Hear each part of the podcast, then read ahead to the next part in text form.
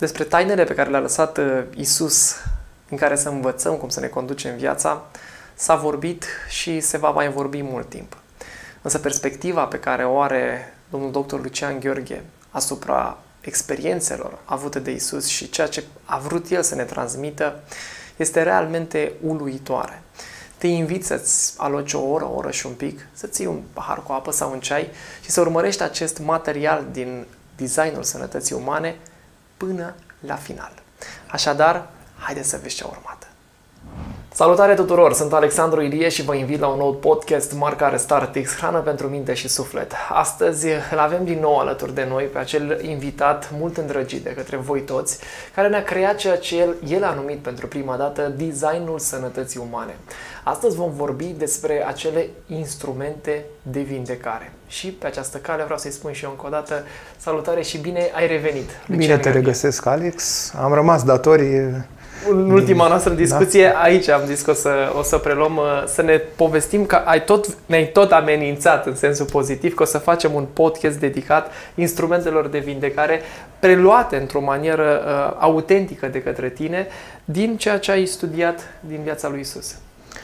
Uh, cred că lucrul ăsta va aduce claritate, va aduce, va atenua poate și frica de moarte, a unora, da, va alina probabil suferința, pentru că uh, misiunea lui Isus Hristos, numit de altfel și Mântuitor, a fost uh, de a vindeca lumea de suferință, de a învăța lumea, oamenii, să-și, tranș, să-și transceandă suferința. Pentru că da.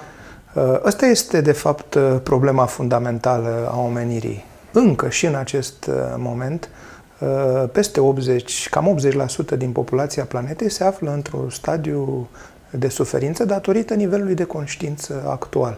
Chiar dacă nivelul actual de conștiință al planetei a depășit 200, uh, încă există foarte multă negativitate și foarte multă suferință și vedem că încă problemele fundamentale, uh, războiul, foametea, sărăcia, încă nu au fost rezolvate la nivel planetar. Cu toate acestea, uite că au trecut aproape 2000 de ani de când uh, cel pe care noi îl recunoaștem, fiind uh, Domnul Isus Hristos, a venit, uh, așa cum tu ai explicat în podcasturi anterioare, cu o capacitate extraordinară, da, la prima sa înfățișare, cum ai numit-o, fără alte vieți anterioare, și a lăsat o, un, un paletar așa uriaș de instrumente prin care să putem fiecare dintre noi, dacă le utilizăm, dacă le înțelegem, să facem această transcendență de care, de care ai vorbit. Exact.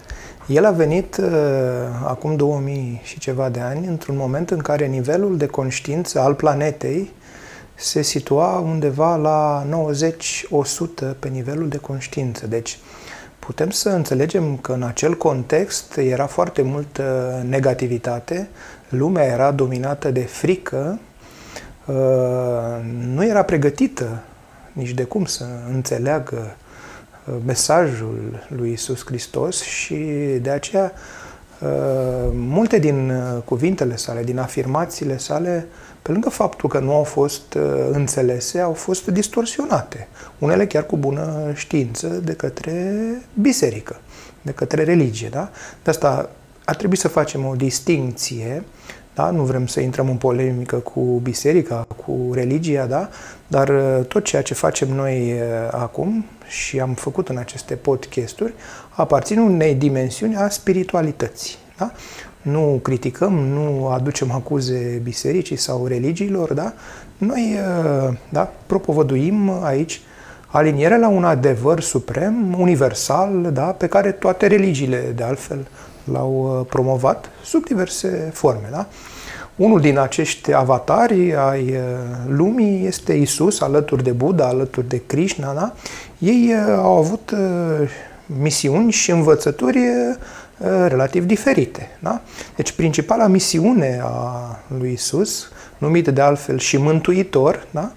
Da? mântuitor ca și asimilat ca și vindecător. De aceea m-am gândit că această perspectivă poate că e cea mai uh, adecvată de a vedea uh, misiunea uh, lui Isus Hristos ca o misiune de vindecare a lumii.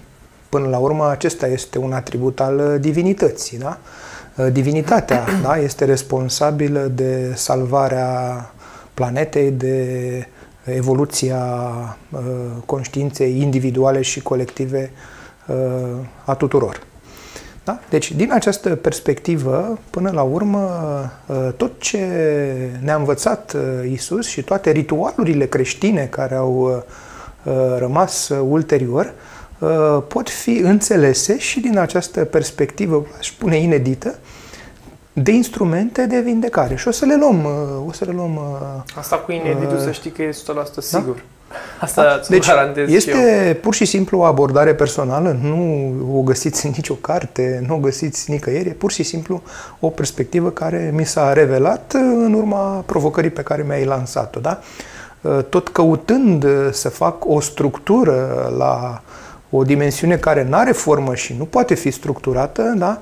A trebuit să găsesc o perspectivă unitară da? de a pune în lumină niște instrumente aparent care n-au legătură una cu alta da? și care pot fi înțelese foarte simplu din această perspectivă. Exact, da? Apropo de, de ce spusesei tu în an de podcasturi că nu vorbim de tratamentul pe care îl da, dă Iisus. Nu, nu, nu vorbim. El nu ne dă tratament, da? El exact. ne vindecă.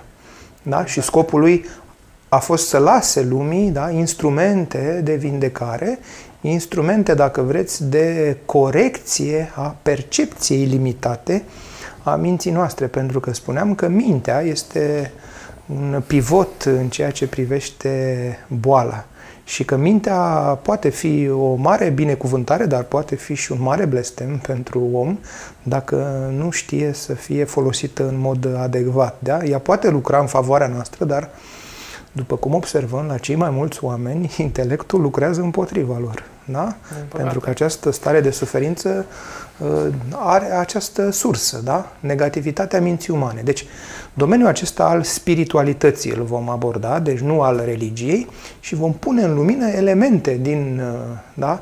din uh, religia creștină, da?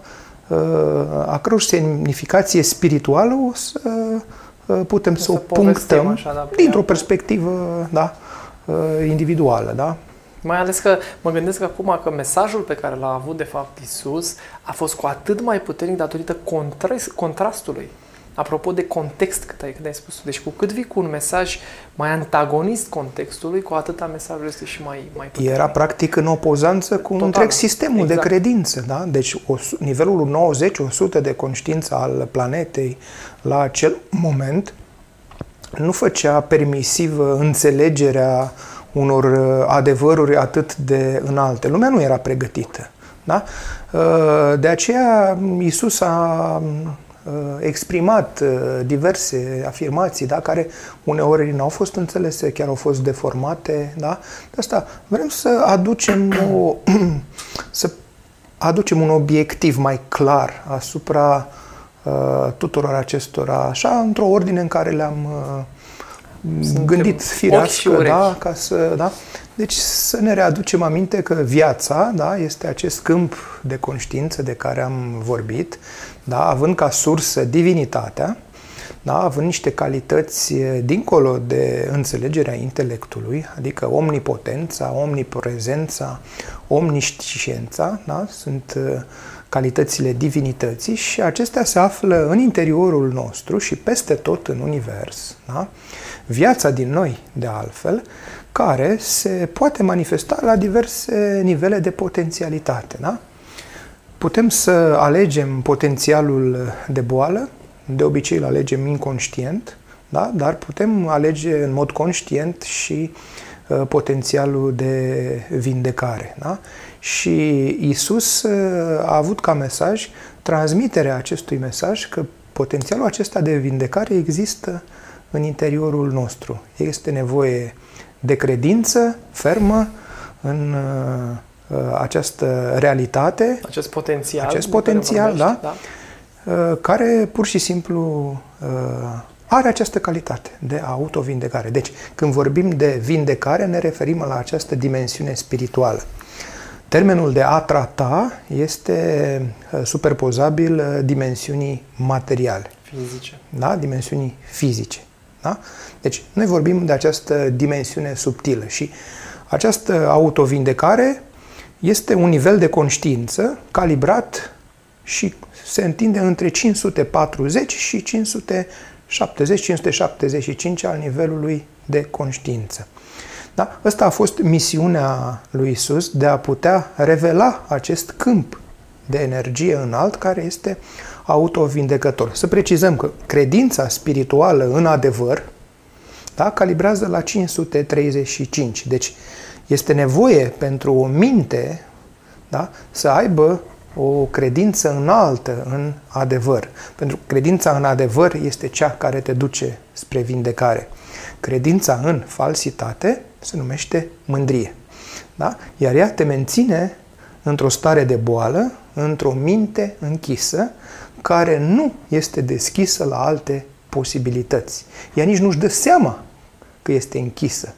Da? Este oarbă la aceste perspective, ba mai mult, da? se teme de aceste perspective ale adevărului spiritual, pentru că se teme de propria disoluție, de propria moarte. Egoul, uh, egoul nu-i convine, da, lumina, adevărul, da, astea sunt uh, elemente care îl pun în, uh, îl amenință. În dificultate, exact, și da? în amenințarea de Și de asta am mai spus, omenirea, oamenii nu, nu vor să se vindece. Da? Pentru că ei nici nu știu cum este într-o realitate necunoscută. Le e teamă de o realitate necunoscută, chiar dacă aceasta este vindecătoare. De asta, din această perspectivă, e dificil să predăm așa ceva, pentru că această dimensiune e accesibilă unui procent redus din populația planetei, 4-5%, ar putea depăși și înțelege acest uh, nivel. Dar totuși, da? Eu sunt 100% sigur că cei care ne urmăresc, mai ales care te știu și au, suntem deja, din ce povestea aproape de, cap, de finalizarea acestui capitol, o rămâne de văzut ce să mai putem să mai, mai povestim Cred că la această designul. dimensiune a sănătății, între ghilimele spirituală, am făcut uh, cel mai bogat uh, material, pentru că este și cel mai patul, da. vast. da. da? În momentul în care ascultătorii le vor lua pendelete și vor uh, parcurge materialul de la cap la final, vor căpăta o altă înțelegere altă și un alt da. sens, pentru că e dificil, trebuie să încep de undeva și de multe ori uh, a trebuit să intrăm în niște lucruri care na, nu erau familiare oamenilor și din asta constă dificultatea de a ne urmări. Dar Asta, Cred apropo, că... așa punem două semne mari de exclamare. Dacă e prima dată când ne urmărești acum, mai sunt câteva episoade despre designul sănătății umane care ar fi bine să le vezi un pic înainte și nu de speriat despre ceea ce vom vorbi astăzi acum, dacă acum ne cunoști și ne auzi pentru prima dată. Deci, uh, instrumentul de vindecare sau autovindecare este privit din perspectiva unei minți, fie ea și la nivel de geniu, ca o înfăptuire a unui miracol. Ori se știe că Isus a înfăptuit chiar 33 de astfel de miracole, da?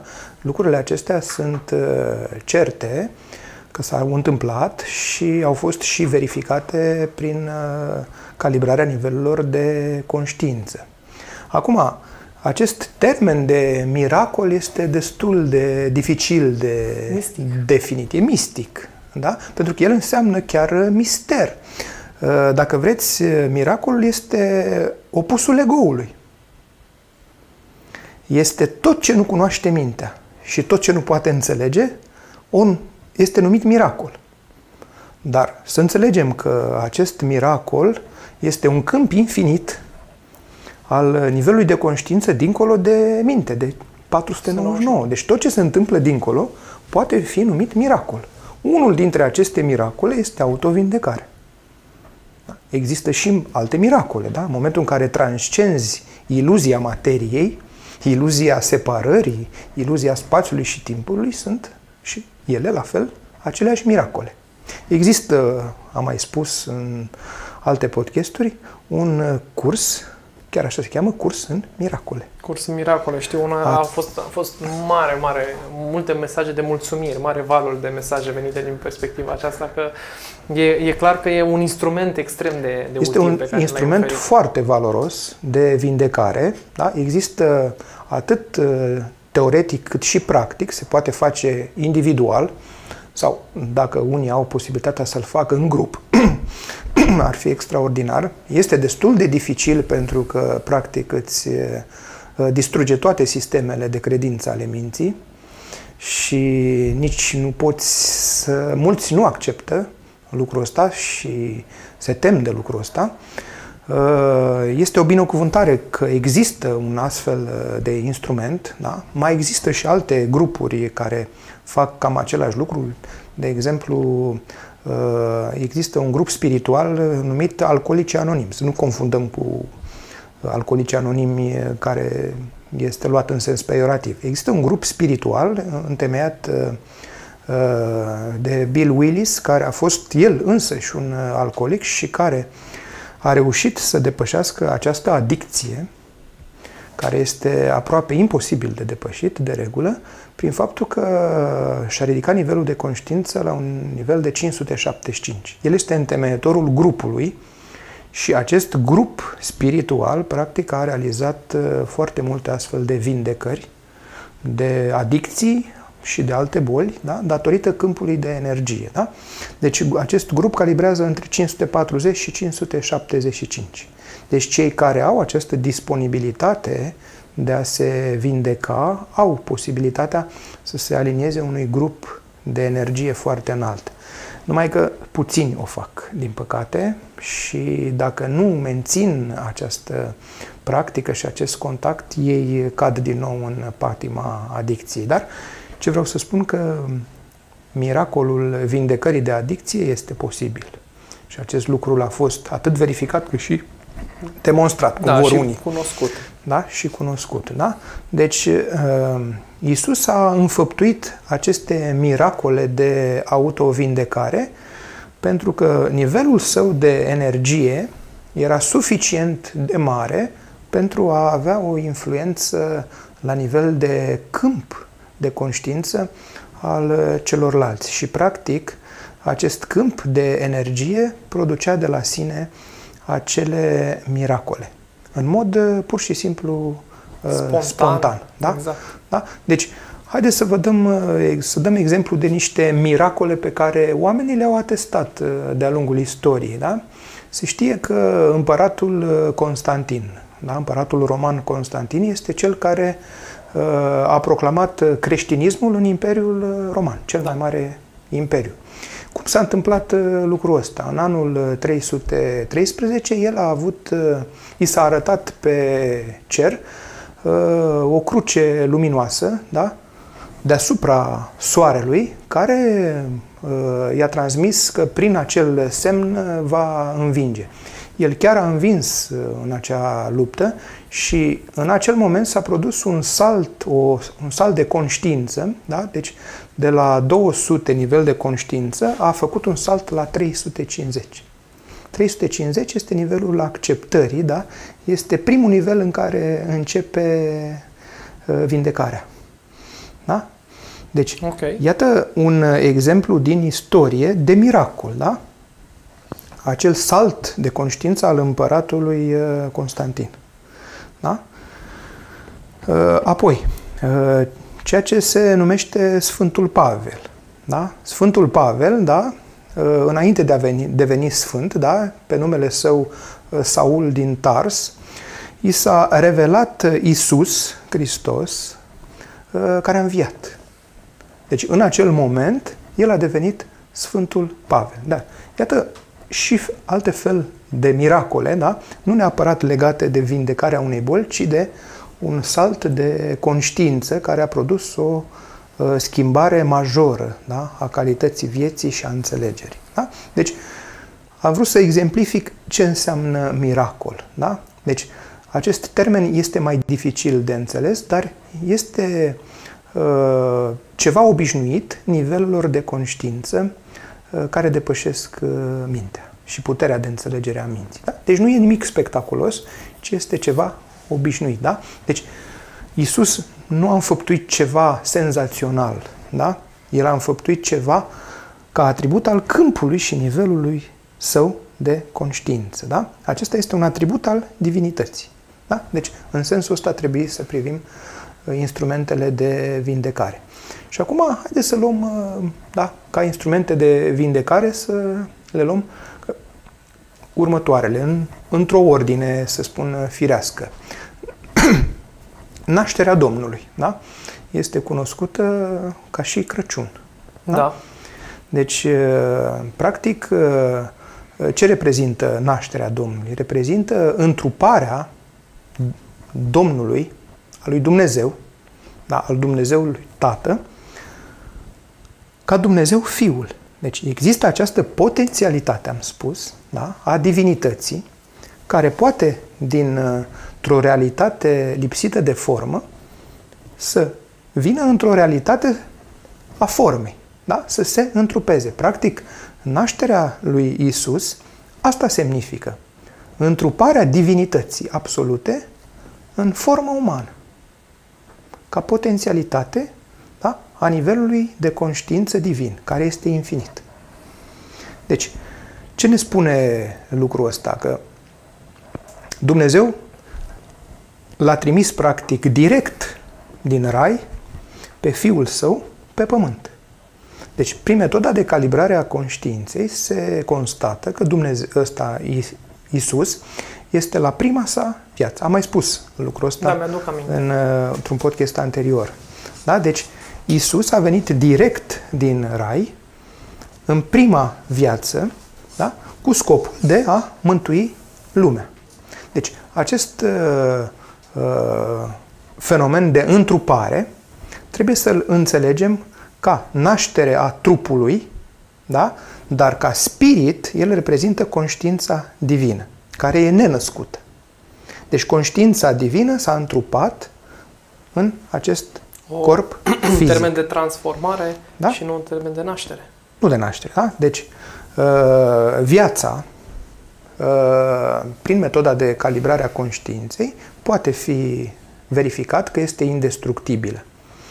Uh, corpul este supus morții, dar acea dimensiune interioară numită viață sau energie, da, este indestructibă. Ea poate să schimbe formă. Da? Ea poate să transmigreze da, dintr-un trup în altul. Da? La fel, energia divină da, are omnipotență. Ea își poate manifesta orice uh, posibilitate de materializare. Iar întruparea Domnului sau nașterea lui Isus, da, sărbătorită de creștini, da, drept Crăciun, asta semnifică omnipotența, potențialitatea infinită. Iată, Dumnezeu se poate întrupa. Deci, ea corespunde și acelui principiu de colapsare a undei de uh, potențialitate în particulă de realitate, da? în mod spontan ca expresie a puterii câmpului. Da? Deci, întruparea Domnului, ce vrea să ne transmită? Că noi nu suntem separați de Dumnezeu.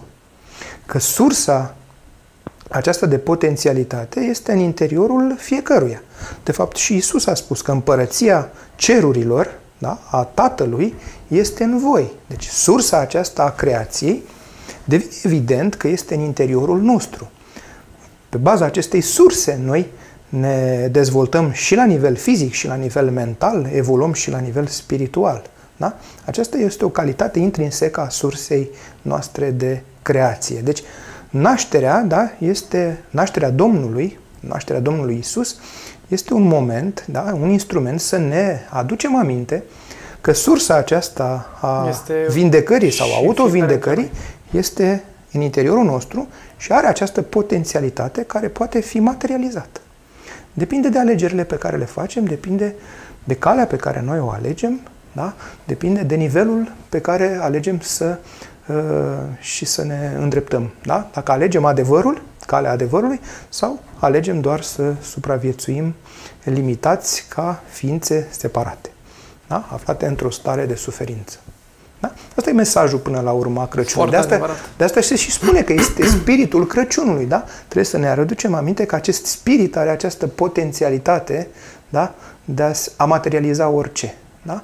La Dumnezeu cu toate da? Toate sunt posibile. Putin, da, da? Putință.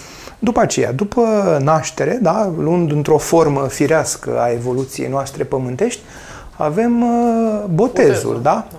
Da, acum botezul Domnului poartă numele de bobotează, da? Dar lucrul ăsta se întâmplă și individual la fiecare, da? Deci acest ritual este păstrat, da? Și în momentul în care suntem botezați, da, ni se aduce aminte că se botează robul lui Dumnezeu, da, în numele Tatălui, al Fiului și al Sfântului Duh. Deci, iată, avem două entități separate, să spun, Tatăl și Fiul, dar ni se reamintește că există acel uh, Duh Sfânt care practic mijlocește această separare. Dacă vreți, acest Duh Sfânt este conștiința, nu e nimic altceva. Da? Niciodată Fiul nu a fost separat de Tatăl. Această separare este doar uh, mentală, da? este doar o iluzie a minții noastre că ne-am fi separat vreodată uh, de sursa noastră. Niciodată separarea noastră de divinitate nu s-a întâmplat. Doar mintea poate crea această iluzie a separării, creând boala, Boala. care și ea, la rândul ei, este doar o iluzie mentală. Și anume, practic, atunci această taina botezului este o reamintire. Este o reamintire a faptului că Duhul Sfânt da, este cel care mijlocește această separare și că noi niciodată nu ne-am separat. Întotdeauna uh, uniunea este uh, recunoscută ca fiind stare de sănătate desăvârșită, pe când separarea Starea este de boală. asimilată stării de boală. Da?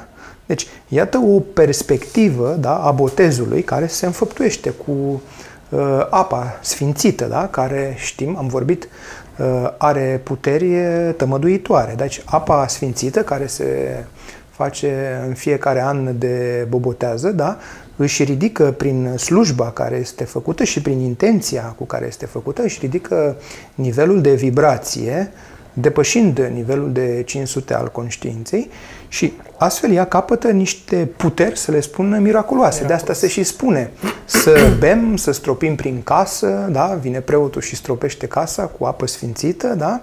pentru a, vedeți, a, a readuce, da? a reîmputernici. Da? Deci, iată asta pentru exact. toți cei care poate mai contestă aceste ritualuri. Iată Da, o da. perspectivă diferită care cred că ne apropie mai mult de a, Da, da, de da. a accepta acest uh, ritual uh, cu ușor, să spunem, perspectivă și chiar științifică. Căci este bine cunoscut Este, faptul este, că da. uh, uh, apa poate are o anumită încărcare energetică și Iar care... aghiazma, aghiazma mare, care se face Da. doar uh, în ziua de bobotează și ea este păstrată pe parcursul uh, întregului Da. an și folosită la toate botezurile, Da. da. Deci fiecare copil se botează cu uh, apă sfințită, da? chiar dacă se pune o cantitate redusă, da? În cristelniță, da? toată apa aceea uh, se înmulțește, nu? dacă vreți. Exact. Da? Și atunci uh, el este spălat, este purificat de această vibrație înaltă, da? care are proprietăți uh, vindecătoare, tămăduitoare.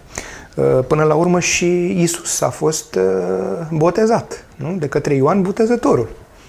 Da? El a recunoscut uh, atunci că uh, Ioan Botezătorul a mai avut o viață anterioară, el a venit din prorocul Ilie. Ilie. Deci, uh, iată că Isus nu numește reîncarnarea sau karma, pe care, termen pe care nu-i folosește, dar face referiri la ele. Da? Deci, uh, el vorbește în mod direct de reîncarnare, dar nu folosește acest termen. Precizez asta că creștinismul nu acceptă acest uh, termen și ca să nu intrăm în polemici sau în contradicții cu Nu, asta e scopul. uh, da, cu discuției noastre. autoritățile bisericești. Da? Nu vrem să facem polemică pe tema asta. E doar o perspectivă din universală a spiritualității. Da? Deci, iată că și botezul, da, prin uh, puterea apei, da, poate tămădui, poate vindeca și este un moment, da, atât uh, individual la botezul copiilor sau uh, în fiecare an de bobotează, să ne readucem aminte care este semnificația. Da? Și iată că este un instrument de vindecare prin puterea apei sfințite. Apa sfințită, spuneam că are memorie, da? Memorie și capacitatea de transformare. Exact. Deci aici de intervine De aia partea apa, vindecătoare. apa sfințită, aghiazma mare, nu se strică oricât uh, am păstra-o, da? da? Ea nu se, nu-și pierde proprietățile, calitățile, da? Se păstrează pentru că are această vibrație înaltă, da? Deci, iată, am găsit de cuvință că și botezul este un instrument de vindecare, da? De care să ne reamintim. Apoi, cununia. Căsătoria, da, da, cununia, ce înseamnă? Un, cununie, a uni în conștiință, da? Două trupuri aparent separate. Da? Dacă la nivel material există iluzia separării, care este dată de percepția limitată a minții, la nivel subtil de câmp, noi nu suntem separați cu nimic unii de alții. Da? Sufletul este unul și același lucru. Da? Conștiința este aceeași. Da? Diferă nivelul de vibrație la care ne aliniem. Da? Deci această uh, cununie da, vrea să binecuvânteze și să inițieze pe cei doi în taina iubirii. Da? Care este o cale da, de evoluție a conștiinței. Da? O cale interioară da? de revelare a divinității prin devoțiune, prin iubire de adevăr și de viață. Da?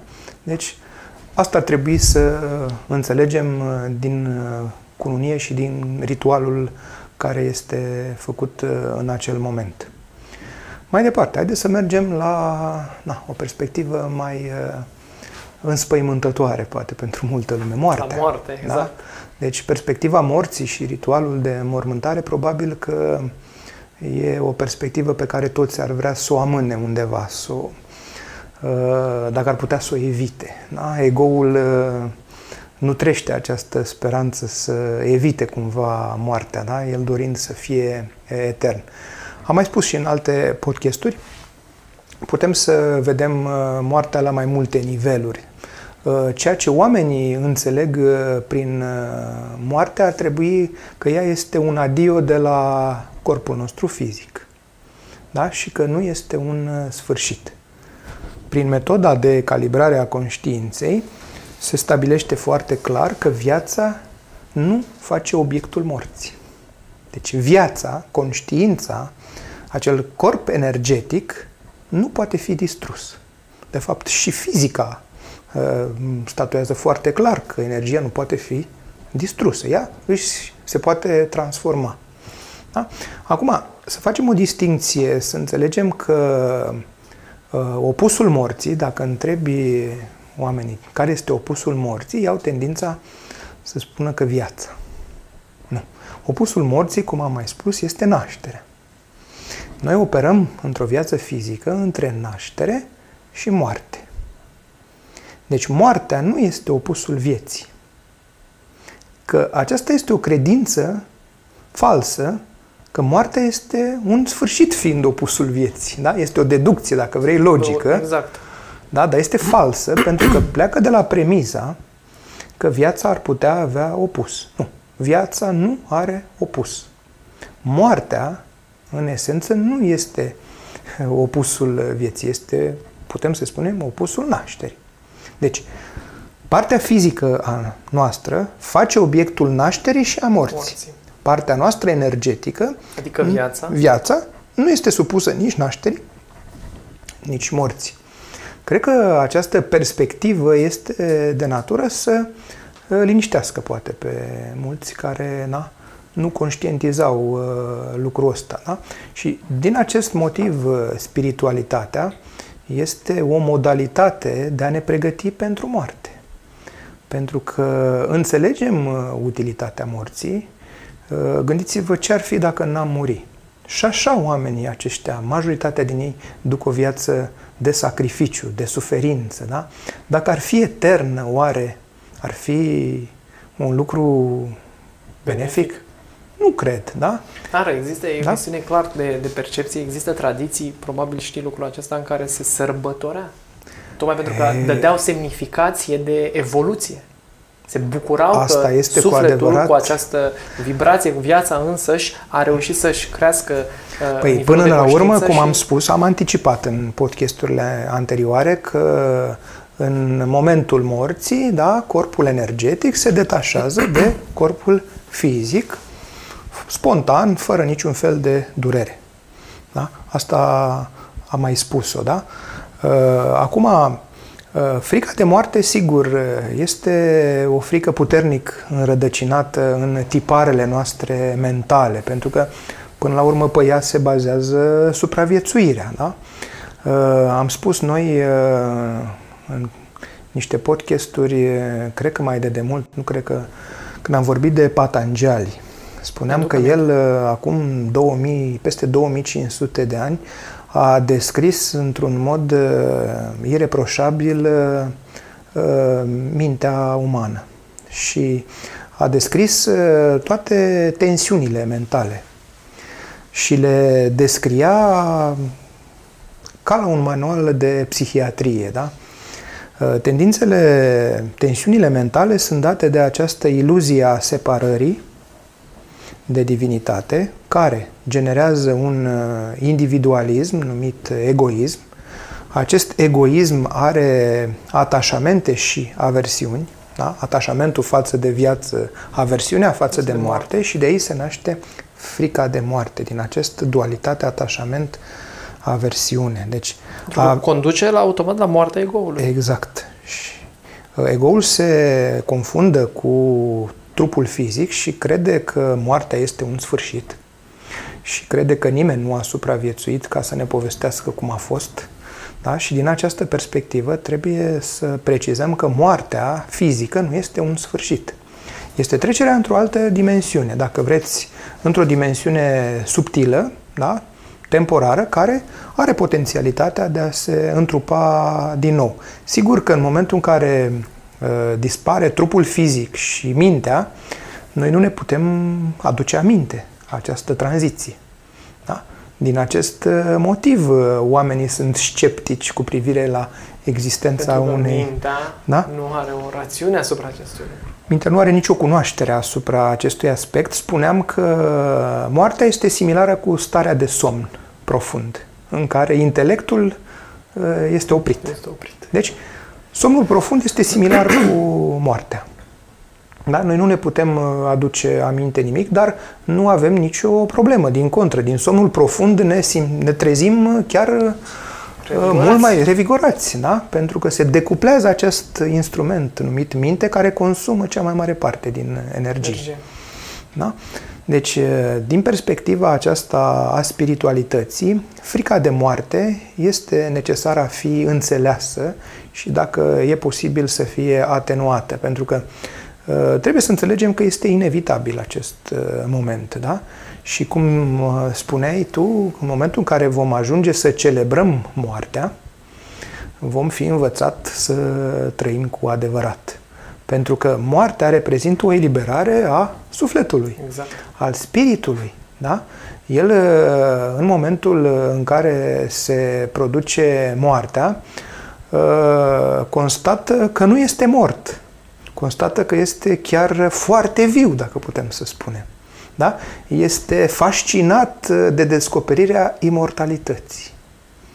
Deci spiritul își reamintește da, imortalitatea, eternitatea, da? Deci, practic, e ca o trezire din vis, această tranziție. Da? Ai o perspectivă deci, care cu siguranță te-ar ajuta foarte mult în viața să o ai. Sigur că da. Cred că Fiecare lucrurile astea, da, asta țin de dezvoltarea spirituală și acesta este domeniul uh, spiritualității. Da? Nu sunt povești științifico-fantastice, sunt realități verificabile. Deci, în momentul uh, morții, conștiința, sufletul individual, se eliberează, practic își poate vedea propriul trup, da? se detașează de propriul trup, uh, în funcție de nivelul de dezvoltare spirituală al fiecărui suflet, da?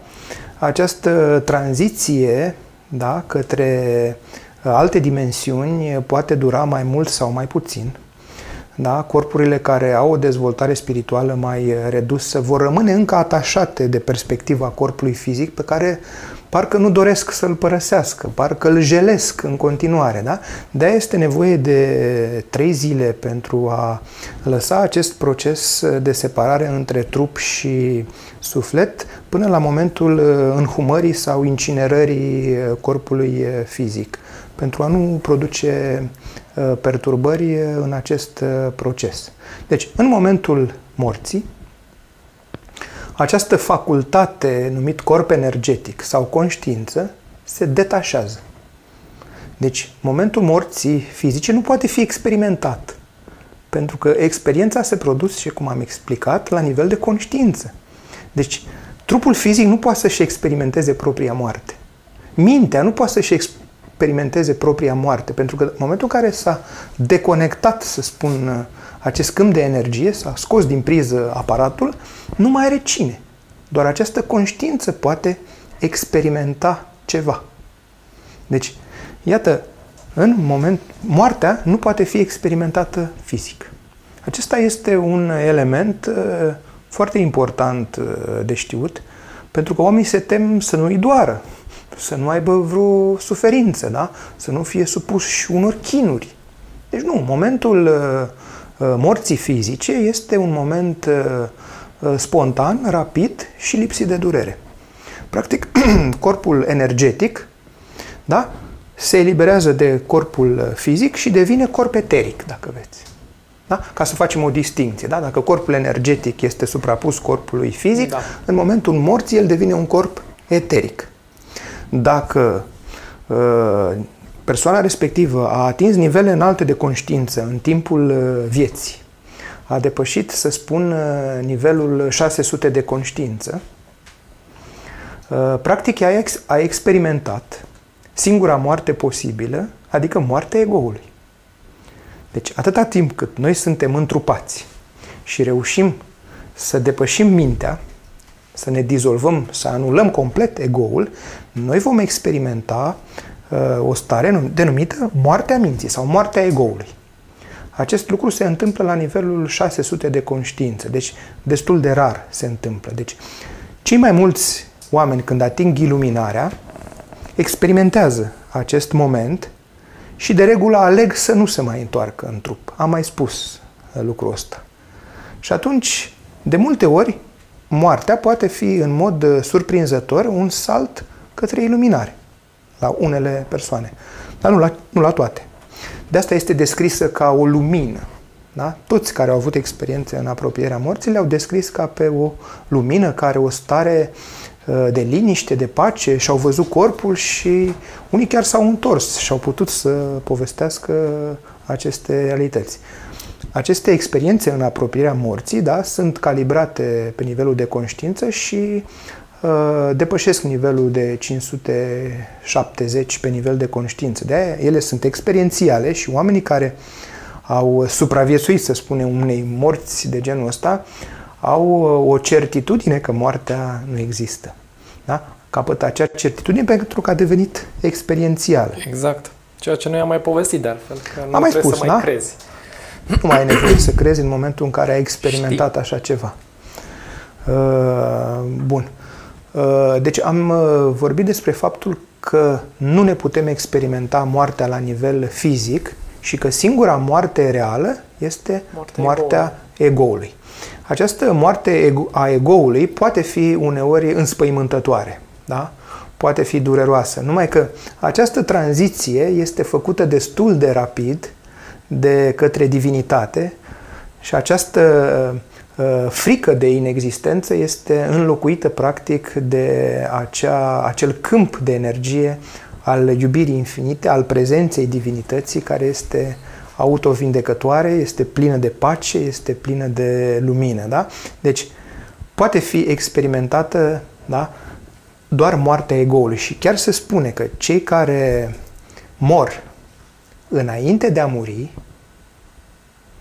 nu mai mor după ce mor. Da? Este un joc de cuvinte. Deci cei care mor în timpul vieții, da? Înainte de a muri. Înainte de a muri fizic, da? Nu mai mor după ce vor muri. Adică vor rămâne, vor scăpa de sub acea dominație a karmei. Da? Deci vor rămâne o imortalitate conștientă, cum spune Ramana Maharshi, da? vor rămâne un, o conș- un nivel de conștiință înalt. Deci, uh, uh, iată două lucruri care, din perspectiva cunoașterii, a faptului că nu ne putem experimenta moartea fizică și doar moartea egoului poate fi experimentată la cei care au acest privilegiu, da? este de natură să liniștească probabil uh, uh, multă lume. Mai este un lucru foarte interesant care a fost uh, obținut uh, ca informație tot prin calibrarea nivelului de conștiință. În momentul nașterii corpului fizic, okay. este stabilit cu certitudine momentul morții lui. Deci, în momentul în care ne naștem, este stabilit exact momentul morții. Nu este stabilit contextul, pentru că acela încă nu, nu s-a înfăptuit.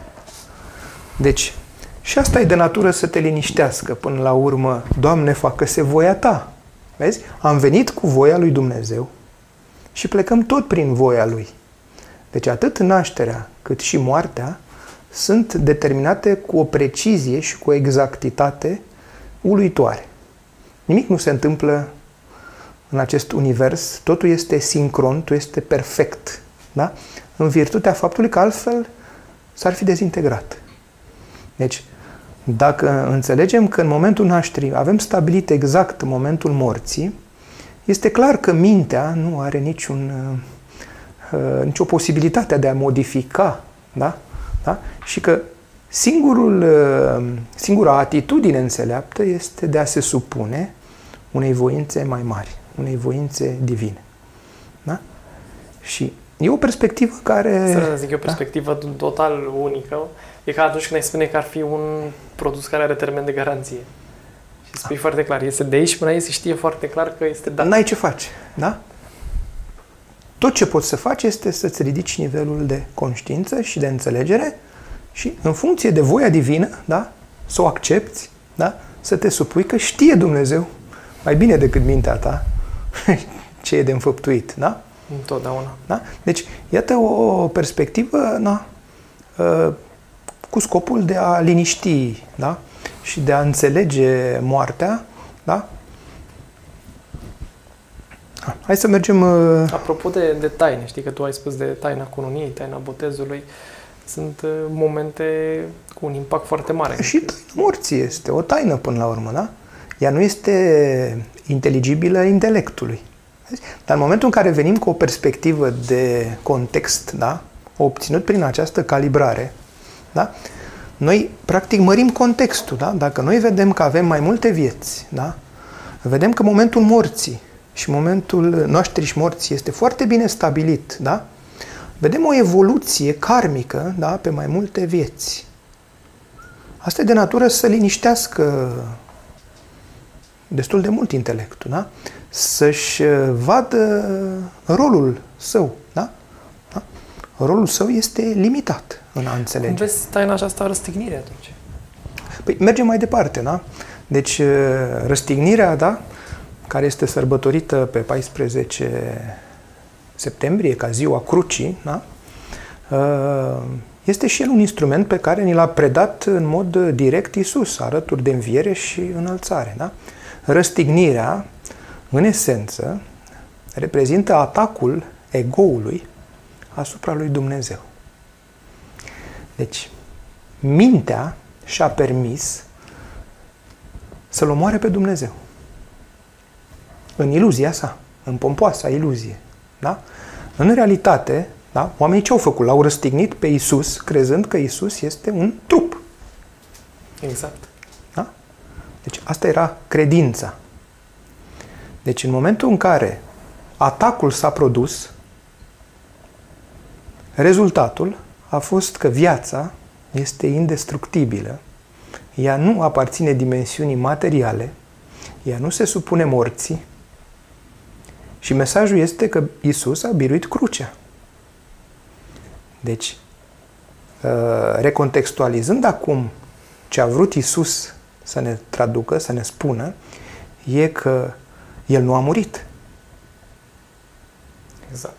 Da? El a biruit crucea. Acesta este mesajul răstignirii. Atacul egoului asupra lui Dumnezeu are un singur rezultat. Dumnezeu este indestructibil. Viața este indestructibilă. Ea nu poate fi distrusă. Egoul are pretenția aceasta da? în iluzia sa. Deci mesajul răstignirii este că Isus nu a murit.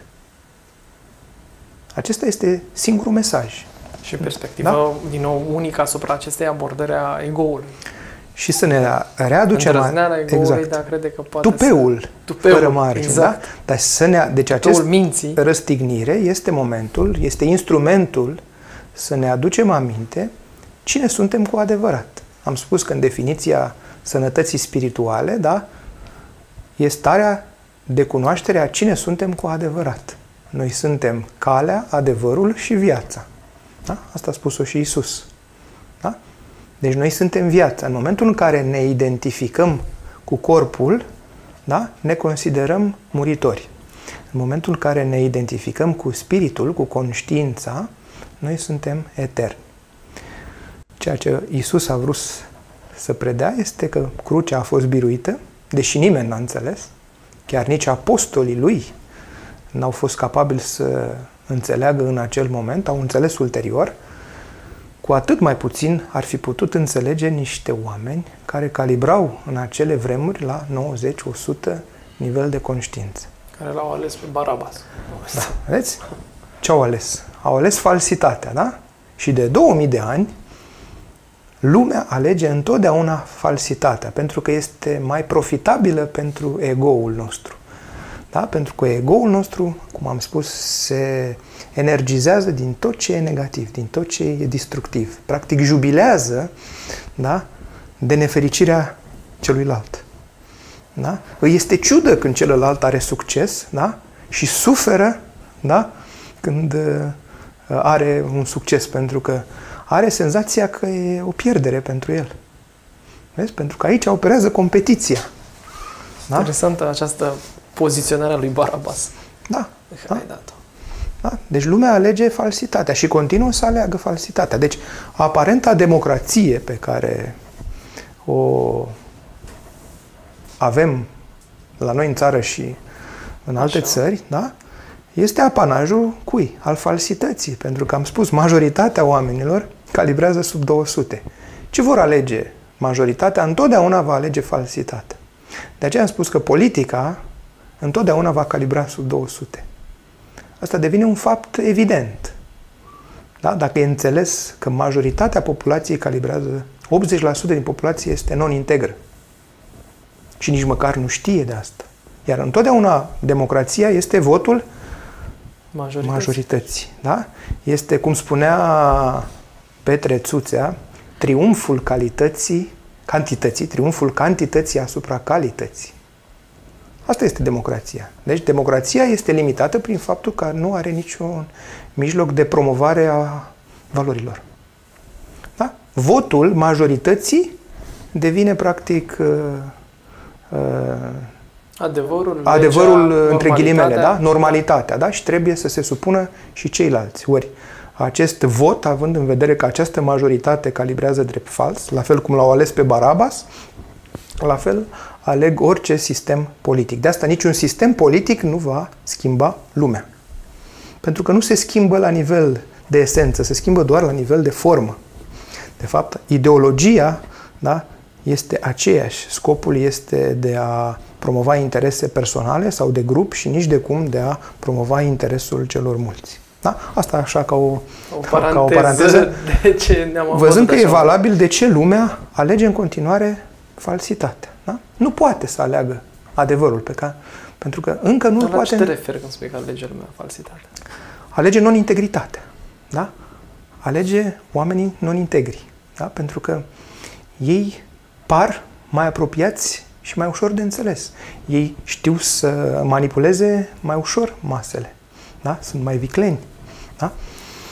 Un om integru nu o să intre niciodată în politică pentru că nu are niciun beneficiu, da? nu, nu generează nicio recompensă interioară. Politica are ca scop o achiziție, da? E centrat pe nevoia de a avea. E o perspectivă. Dacă ai stat de vorbă cu un politician, probabil vei afla și altă perspectivă. Ei știu foarte bine lucrurile astea, știu mai degrabă că funcționează. Da? Nu știu, nu înțeleg contextul neapărat uh, uh general. Da? Haideți să mergem de la Asta răstignire, da? Să, din Făcând politică. o paranteză, nu? Dar ca să vedem de ce lumea alege în continuare falsitate. O să facem și la finalul podcastului uh, fericirile, da? Și acolo o să revenim asupra acestui Serios. aspect, pentru că și acolo se aduce în discuție această opțiune. Ok. Da? Deci să mergem să vorbim despre înviere, nu? Care este sărbătorit ca și cea mai mare sărbătoare, nu? Alături de Crăciun, Paștele, da? Este, sunt cele două mari sărbători ale creștinismului, da? Ce reprezintă de fapt învierea? A fost greu pentru Isus să transmită esența acestei învățături. De fapt, termenul de înviere, ca și termenul de înălțare, da? înseamnă o ridicare a nivelului de conștiință. În momentul în care îți ridici nivelul de conștiință, tu te trezești din iluzia egoului, din iluzia pe care mintea ți-o creează. Asta înseamnă înviere. Trezirea din uh, falsitatea minții, din iluzia, din visul, dacă vrei, pe care mintea noastră îl produce pe ecran. Da? Și acest vis se numește lume. Și noi credem că este real, deși e produs de noi și în interiorul în nostru. Interiorul nostru, corect. Da? Deci este un vis. În momentul morții ne trezim din acest vis. Da? Pentru că devine, devenim această conștiință da? care nu este limitată de intelect. Deci, învierea da? semnifică trezirea din uh, vis. Da? Uh, înălțarea? Înălțarea, da? Înălțarea este acea potențialitate pe care îl are divinitatea de a se ridica sub forma corpului de lumină. Deci, dacă el s-a întrupat din lumină, a devenit corp și reversul este potențial, posibil la divinitate, pentru că corpul lui Isus nu a fost găsit niciodată. De ce nu a fost găsit? Pentru că el, odată cu înălțarea, și-a ridicat și corpul fizic sub forma corpului de lumină. Deci această potențialitate este descrisă la divinitate. Deci divinitatea poate veni, se poate întrupa în formă și se poate ridica cu trup. Cu trup. Trupul poate fi transformat într-o vibrație înaltă de lumină. Deci corpul de lumină. Deci atât învierea cât și înălțarea uh, semnifică elevarea nivelului de conștiință. Da? Atât de mult încât devenim energie pură. Da? Dacă la baza, baza scalei frecvența este mai joasă, este asimilabilă materiei, la nivelele înalte de conștiință, ea devine energie. La nivelul 600 de conștiință este depășită iluzia materiei. Am spus că dacă într-o particulă da, de materie căutăm ultima realitate, nu vom găsi nicio particulă elementară. Da? Vom găsi doar spațiu liber. Deci fizica cuantică modernă uh, admite faptul că materia nu există, da? este doar o formă condensată de energie. Da? Deci această iluzie poate fi depășită depășind percepția. Doar percepția noastră ne dă această uh, iluzie că există materie. Dacă noi ne depășim percepția, da? Uh, materia nu mai există, da? pentru că totul în universul acesta este un câmp infinit de energie. Materia este doar o percepție limitată da? a unui observator. Rolul observației și al intenției, da? Spuneam că l-a negat Einstein. Da? Deci, practic, negând observația și intenția, tu nu recunoști această potențialitate de a te înșela a ceea ce vezi. Da? Corect. Da? da, mă gândesc acum la, la toate celelalte întâmplări care au fost, care au fost, care ar fi semnificația aceasta pe hai, care Hai să mergem pe filiera pe aici, tu, dacă tu am, vezi. am, am văzut, deci Hristos a înviat, da? De fapt, El nu a murit, da? El a transcens mintea, egoul, da? Și s-a înălțat la Dumnezeu Tatăl, în sens metaforic, da? Pentru că El nu a plecat nicăieri. Dumnezeu este peste tot. Da? Această metaforă are nevoie să fie înțeleasă. Ridicarea la cer înseamnă ridicarea în vârful nivelului de conștiință, a piramidei, dacă vreți. Da? Deci atât uh, uh, această înviere, da? adică trezirea din visul egoului, cât și înălțarea sub formă de corp de lumină, reprezintă da, un instrument de vindecare prin autoelevarea da, nivelului de conștiință. Da? Că asta e legătura da, cu mântuirea de care a vrut să o predea Domnul Isus. Un mesaj un pic diferit da? de da. ce știu. El, el a predat prin toate felurile. Numai că oamenii n-au înțeles. Da? Și probabil că nici n-aveau cum să înțeleagă. Da? Au trebuit să treacă poate mii de ani. Da? Să realizăm că de fapt el a adus o nouă religie. Și noi atunci l-am omorât. Da? Este incredibil. Da? Dar era acel nivel de conștiință limitat al uh, umanității. Da? Haideți să mergem mai departe. Cina cea de taină. Da? Că rămânem în uh, spectrul acelor uh, perioade. Okay. Da? Cina cea de taină, vezi? Uh, cină și taină, da? Sunt uh, două uh, lucruri care, na, parcă n-au niciuna legătură cu alta, da? Deci, cina se referă la faptul că Isus le-a uh, adus uh, pâinea și vinul la cină ca trup și sânge al său, da? Pentru a le oferi în avans deja ca ofrandă pentru sacrificiu ce urma să fie înfăptuit, pentru jertfa ce urma să fie înfăptuită, da? El știa de la început, deci, ce urma să se întâmple, da? Și urma să predea o lecție. Acum, taina, la ce se referă această taină? Uh, se referă la o transmitere către apostolii săi, către cei 12 apostoli, a acestui câmp de conștiință numită grație. Da? E ca și cum Isus i-a inițiat pe apostoli ca să poată să înțeleagă ce urma să se petreacă. Deci în acel moment este calibrat la nivel de conștiință că nivelul apostolilor a fost ridicat la o vibrație de peste 900 nivel de conștiință. Ceea ce putea să facă înțelegerea lor. Practic, taina se referă la faptul că această înțelegere nu se produce cu ajutorul intelectului. Se produce spontan, tăcut, din câmpul de conștiință al învățătorului. Practic, câmpul său de vibrație a fost transmis conștiinței fiecărui apostol, da? practic l-a împuternicit, i-a dat binecuvântarea sau grația, da? ca să fie capabil să înțeleagă ce urma să se întâmple. Da? Deci, practic, această împuternicire reprezintă tot un instrument de vindecare. Practic, le-a vindecat percepția limitată care o aveau despre lume, da? percepția minții, da? le-a făcut să le ridice nivelul de conștiință în mod spontan, rapid, da? Și într-un mod care depășește înțelegerea minții. Da? De asta se numește taină. Tot ce este taină, tot ce este miracol, da? Depășește această capacitate a intelectului, repet, fie și la nivel de genialitate. Deci intelectul nu este capabil să înțeleagă aceste modificări subtile din dimensiunea energetică. Nu are cum.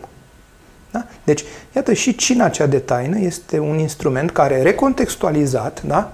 ne arată că este un instrument de vindecare. Da? Practic, Iisus le-a dat grația apostolilor, vindecându-le, da? vindecându-le percepția, corectându-le, practic, percepția neclară și făcând-o clară.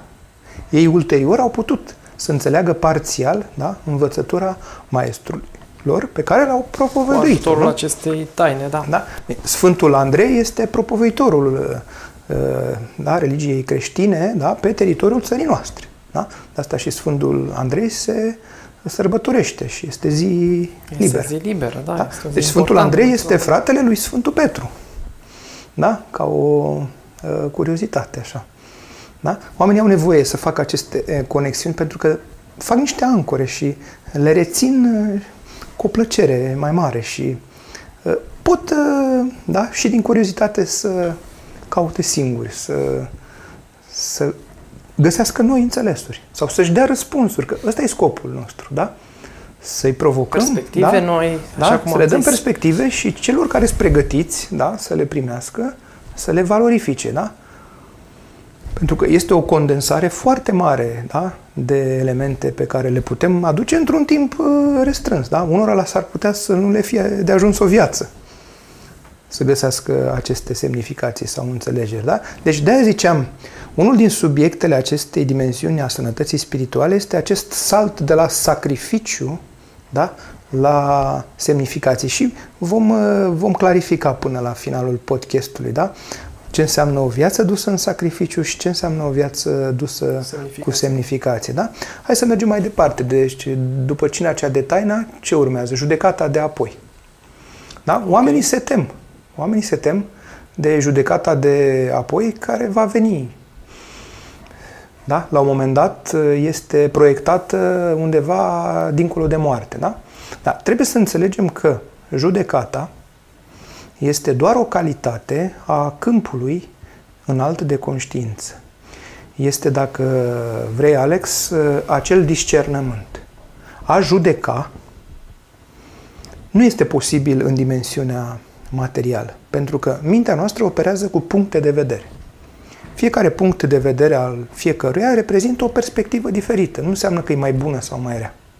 Deci, atributul de a judeca înseamnă a deține adevărul suprem. Doar din perspectiva adevărului suprem putem spune dacă ceva este adevărat sau fals. De acord? Totdeauna. Și atunci, Referință. judecata este posibilă numai din perspectiva adevărului suprem.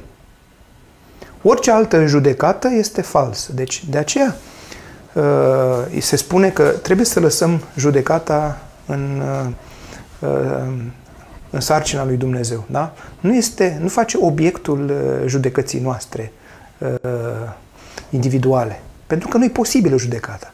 Și în momentul în care înțelegi că judecata individuală nu este posibilă, poate este cea mai mare formă de înțelegere pe care mintea umană o poate accesa. Când intelectul înțelege că este incapabil să judece orice situație, aceasta este dovadă de înțelepciune. De asta înțelepții nu au niciun punct de vedere da? și nu se uh, străduiesc să ofere o perspectivă asupra unui fapt, să zic, da? Pentru că este irelevat. E doar un punct de vedere, nu este un adevăr. Da? Deci, judecata este confundată uh, de intelect ca fiind uh, o dovadă de înțelepciune. Din contră, înțelepciunea este chiar lipsa judecății. Un înțelept știe că judecata nu este posibilă, pentru că el nu deține adevărul absolut. Doar divinitatea îl deține. Și atunci acest instrument de calibrare al conștiinței este singurul care, care poate discerne adevărul de falsitate. În esență, ce înseamnă judecata de apoi? Judecata de apoi se întâmplă în fiecare moment al existenței noastre. Prin calibrare, această afirmație este calibrată la 1000. Deci judecata de apoi este în fiecare moment al existenței, da? În fiecare moment, în funcție de deciziile și alegerile pe care le facem, noi o luăm pe calea adevărului sau pe calea falsității. Nimic mai mult nu este judecata de apoi, da? Concluzia la judecata de apoi este că Fiul lui Dumnezeu, da? fiecare dintre noi, suntem nevinovați. Pentru că și presupusă aceea greșeală pe care am fi înfăptuit-o, aceea de a ne crede separați, am mai spus, este doar iluzorie. Deci la judecata de apoi, niciun om nu este vinovat. Și această judecată este de natură să elibereze. Noi nu am greșit niciodată. Nici nu putem să vârși, că noi suntem parte din divinitate. Doar intelectul s-a crezut entitate separată. Și această stare iluzorie de separare am denumit o boală. În realitate, noi nu ne-am separat niciodată de Dumnezeu, nici nu-i posibil. Noi am creat un vis de separare. De asta se spune că uh, boala este iluzorie. Da? Doar iluzorie, doar, e creată doar de minte. Deci, judecata de apoi este un instrument care spune că uh, Fiul Divinității, da, fiecare din noi, suntem nevinovați. Această judecată este de natură să ne elibereze. Iată, și la instanță, când verdictul este nevinovat, ești liber. Da? Deci, judecata de apoi asta spune. În fața lui Dumnezeu, niciun om nu a săvârșit nicio greșeală. Pentru că nici măcar nu e posibilă. Această greșeală este doar iluzorie. Este o stare... Apanajul minții, cum ai spus. Apanaj al minții de a se crede o entitate sau Separată. o voință separată. Da? E, E o perspectivă extrem de, de, de complexă pe care ne-o, ne ofer și care eu o văd ca fiind acest uh, instrument în care dispare dualitatea, de fapt. Exact. Ți pare binele și rău, căci judecata de apoi asta presupune, hai să vedem ce ai făcut bine, hai să vedem ce ai făcut rău, hai să vedem dacă ajungi spre Dumnezeu, dacă ajungi spre rai, spre iad. Și altă convingere că, na, în lumea aceasta materială, majoritatea oamenilor au această credință limitativă că greșeala trebuie pedepsită. În realitate, greșeala trebuie corectată. Tu dacă o pedepsești, tu întărești credința că ea este reală. Da? Asta au vrut să facă și oamenii când l-au răstignit pe Isus. Au zis că trebuie pedepsit. Da? Ori, dacă cumva cineva a greșit, doar iluzoriu a greșit. Da. Dacă el, pentru el pare reală sau pentru celălalt pare reală greșeala, ă, cea mai înțeleaptă atitudine este de a îndrepta greșeala, de a o corecta. Pedepsa nu rezolvă. Pedepsa nu va corecta niciodată vreo greșeală. Este o mare eroare.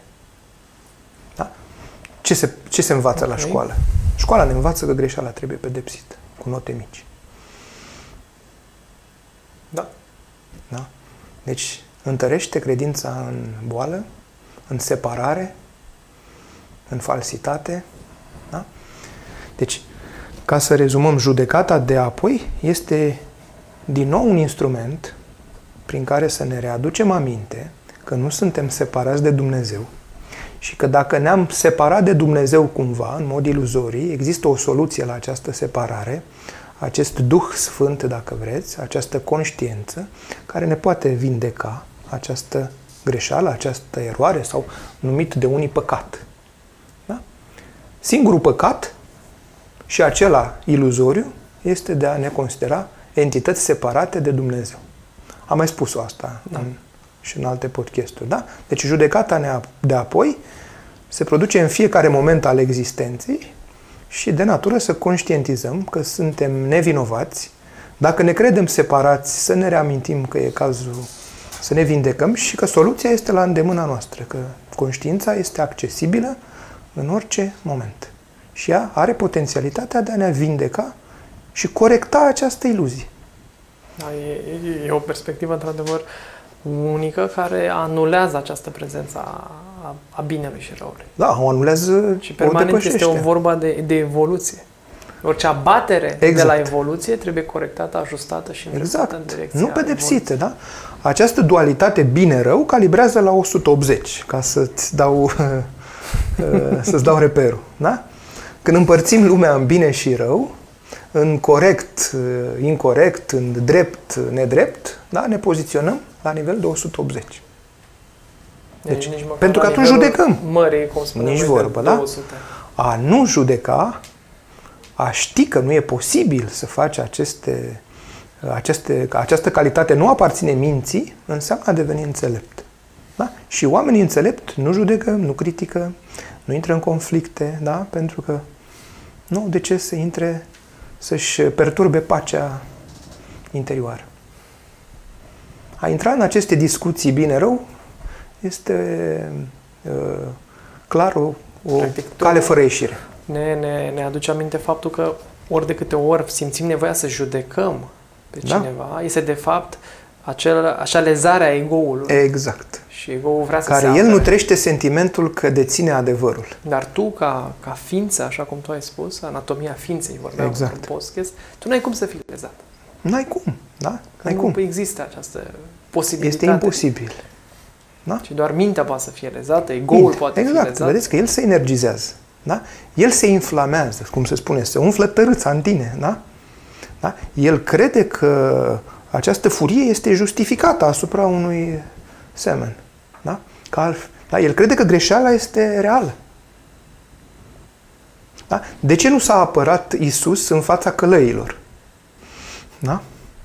Deci Isus n-a opus nicio formă de rezistență. Da? Pentru că mulți i-au zis, dacă pretinzi că ești cine ce ești, de ce nu te salvezi? Da? Deci, cursul de miracole are o frază excepțională. Da? Și spune că despre Isus că în neapărarea lui da? stă nevinovăția lui. În traducerea adevărul nu se teme de nimic. el oricum este imun la falsitate. Falsitatea e în altă paradigmă. Da? Deci falsitatea este sub 200 pe când adevărul are nivele de peste 600. Da? Adevărul absolut. Deci ei nu se întâlnesc în niciun punct. Deci de asta Isus nu s-a apărat. El a vrut să predea un instrument să le arate oamenilor că viața este eternă, indestructibilă, că Fiul omului este nevinovat, că moartea nu este o realitate, că viața continuă dincolo de forma fizică. Că judecata de apoi se produce în fiecare moment, da? Și că rezultatul judecății de apoi este faptul că omul este nevinovat și liber. Da? O judecată care eliberează da? este o judecată supremă. Și aceasta este de natură să ne eliberăm de păcatul pe care Credem că suntem diferiți. Uh, suntem îl separați. propovăduiește da? biserica. Că ne-am născut în păcat. Nu ne-am născut, ne-am născut în iubire și în adevăr. Cum să fim în păcat? Singurul păcat, am spus, e de, ne crede, de a ne crede separați de Dumnezeu. de Dumnezeu. Ori Dumnezeu e în noi. Împărăția cerurilor e în noi. Da? Acesta este uh, perspectiva spirituală, dacă vreți, uh, asupra acestor uh, instrumente pe care eu le-am denumit. Da? Haideți să mergem mai departe. Da? Mântuirea. Da? Că de fapt de asta de aici vine numele de mântuitor. Da? În sensul de vindecare. Mântuirea am spus că este foarte bine redată și înțeleasă în cursul de miracole. Cursul de miracole este un tratat, să spunem, de uh, psihologie spirituală, în care este descrisă realitatea lumii, realitatea cerurilor, este descrisă această separare iluzorie între om și Dumnezeu, este dată soluția la această separare prin uh, Duhul sau Spiritul Sfânt da? și termenul de mântuire este sinonim cu termenul de vindecare, cu termenul de ispășire, cu termenul de izbăvire, cu termenul de eliberare spirituală din cultura hindusă, cu termenul de iluminare din uh, budism. Budism. Da? Deci, practic, sunt sinonime. Da? Ele reflectă, de fapt, același nivel de conștiință. Da? Deci, fenomenul de mântuire pe care l-a predat Mântuitorul Isus da? Este doar această corecție a percepției limitate a minții, care devine clară și în momentul în care este revelată claritatea, nu mai are nici de credință, pentru că devine o realitate experiențială. La acel nivel de conștiință, de peste 540, se produce în mod spontan miracolul autovindecării. Da? Asta este înțelegerea termenului de mântuire sau de izbăvire. Da? Că sunt folosiți ca termeni, ispășire. Da? Oamenii evită astfel de termeni pentru că nu înțeleg. Da? Dar în momentul în care punem semn de egalitate între mântuire, vindecare, ispășire, izbăvire, eliberare, iluminare, da? atunci uh, realizare spirituală, da? realizarea sinelui, da? Da? toți acești uh, termeni ne dau, practic ne simplifică tot contextul. Mântuire egal ridicarea pe această Ridicarea stare. pe acest nivel de conștiință. conștiință. Care a fost uh, scopul lui uh, Isus? Da? Asta a fost scopul. Să ridice da? nivelul de vibrație prin iertare, care este la nivel de 350, până la uh, compasiune sau autovindecare la nivel de 540. Deci, eu acum fac o corelație între învățătura lui Isus și scala nivelurilor de conștiință. Asta nu este făcută nicăieri. Da? Această corelație. Și cursul de miracole. Cursul de miracole este un curs de iertare. A învăța iertarea este poate un lucru dificil pentru majoritatea oamenilor. Iertarea nu se face cu intelectul. Nici nu e posibil. Iertarea este o calitate interioară a câmpului de energie când accepti să nu mai opui rezistență la perspective diferite. Niciun om nu săvârșește, să spunem între ghilimele, vreun rău cu vreo intenție. El crede că intenția lui e bună, așa pare pentru el. Din perspectiva omului involuat sub 200, da, competiția este justificată. Da? Chiar și actele de cruzime sunt justificate, așa pare de acolo. Pentru un sfânt, aceste lucruri nu intră în realitatea lui. Da? Sunt în opozanță, dar sunt perspective diferite. Da? Deci Dumnezeu vede cu aceiași ochi atât un sfânt, da? cât și un criminal. Pentru că viața din el are aceeași valoare. Da? Dumnezeu nu valorizează mai mult un sfânt decât un criminal. Asta este o înțelegere spirituală a unor perspective diferite. Da? Pentru Dumnezeu toți sunt egali. Viața umană este similară ca valoare cu viața unei pisici. Da? Nu spune nimeni că omul este cumva, între ghilimele, superior unui animal, ca viață, ca esență. Da? Fiecare viață este divină și are un caracter sacru. Și este egală în virtutea faptului că ea este. Și face parte da? din același câmp. Comun. Exact, da. Al conștiinței. Da? Deci, asta spunem noi despre mântuire. Da? Mântuirea este vindecarea percepției noastre, da? de la o percepție limitată la o claritate a percepției până la viziunea divină, dincolo de nivelul de 600 al conștiinței, când dispare această dualitate și este revelată uniunea cu Dumnezeu. Da? N-am ajuns până acolo. Da? Deci, noi vorbim din perspectiva potențialității da? acestor salturi, care sunt posibile, oricui și oricând. Da? Haideți să mergem mai departe. Am spus că o să vorbim despre sacrificiul. Sacrificiu și, da, o viață dusă în sacrificiu, da, este similar cu săptămâna patimilor, nu? Săptămâna uh, premergătoare, da? Uh, care culminează cu răstignirea. Da?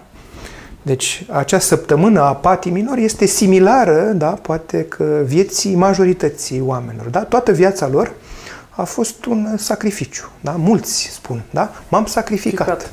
Da? Da, da, da, da, clar. Da? Și se mai și mândresc cu asta. Da. Vedem că, de fapt, sacrificiul este un preț pe care îl plătim, îl plătesc majoritatea oamenilor, să mențină această stare de negativitate sau stare de boală. Pentru că ce înseamnă sacrificiul? Sacrificiul este, de fapt, o investiție, un atașament, dacă vrei, emoțional asupra a tot ce este negativ. Da? Deci mintea noastră are, această, are acest atașament, această investiție în negativitate, pentru că un om care investește așteaptă să obțină și o recompensă. Și recompensa pe care o obține este că se energizează și mai mult. Devine și mai negativ. Da? Deci, acest construct numit ego este o negativitate care atrage negativitate, se energizează totdeauna din negativitate. Din tot ce este real și adevărat, încearcă să evite, pentru că atunci înseamnă sfârșitul. Da? Asta înseamnă trezirea. Când anulezi această negativitate a egoului, da? când nu te mai energizezi din suferința altora, ci o înțelegi și ești disponibil ești disponibil să o ridici de pe ei, dacă poți cumva. Da? Deci sacrificiul este uh, ceva de neînțeles. Da? Din perspectiva egoului, sacrificiul înseamnă să renunți la plăcerile lumii materiale. La faimă, la bani, la putere, la sex. Asta înseamnă. Da? Pentru că în împărăția cerurilor, altele sunt valorile. Da? Ca să poți să ajungi acolo, trebuie să renunți la asta. Ori pentru ego, a renunța la ceva este cel mai dificil lucru. Pentru că e al lui. Pentru că crede că e al lui, crede că îi se cuvine, el trăiește sentimentul lipsei. El își dorește să acumuleze tot mai mult și mai mult. Ori sacrificiu înseamnă renunțare. Și renunțarea, din perspectiva minții, pare dureroasă. Din perspectiva uh, spiritului, sacrificiul nu are niciun înțeles, da? Cum poți să înțelegi din perspectivă spirituală un ego limitat care uh, renunță la propria liniște, la propria bucurie a vieții și semnificație, doar pentru că valorizează banii, valorizează câștigul, valorizează negativitatea, valorizează critica, ura da? și tot ce este fals. Da? Deci egoul valorizează falsitatea. Ori din perspectiva adevărului, lucrul ăsta e de neînțeles și de neînchipuit.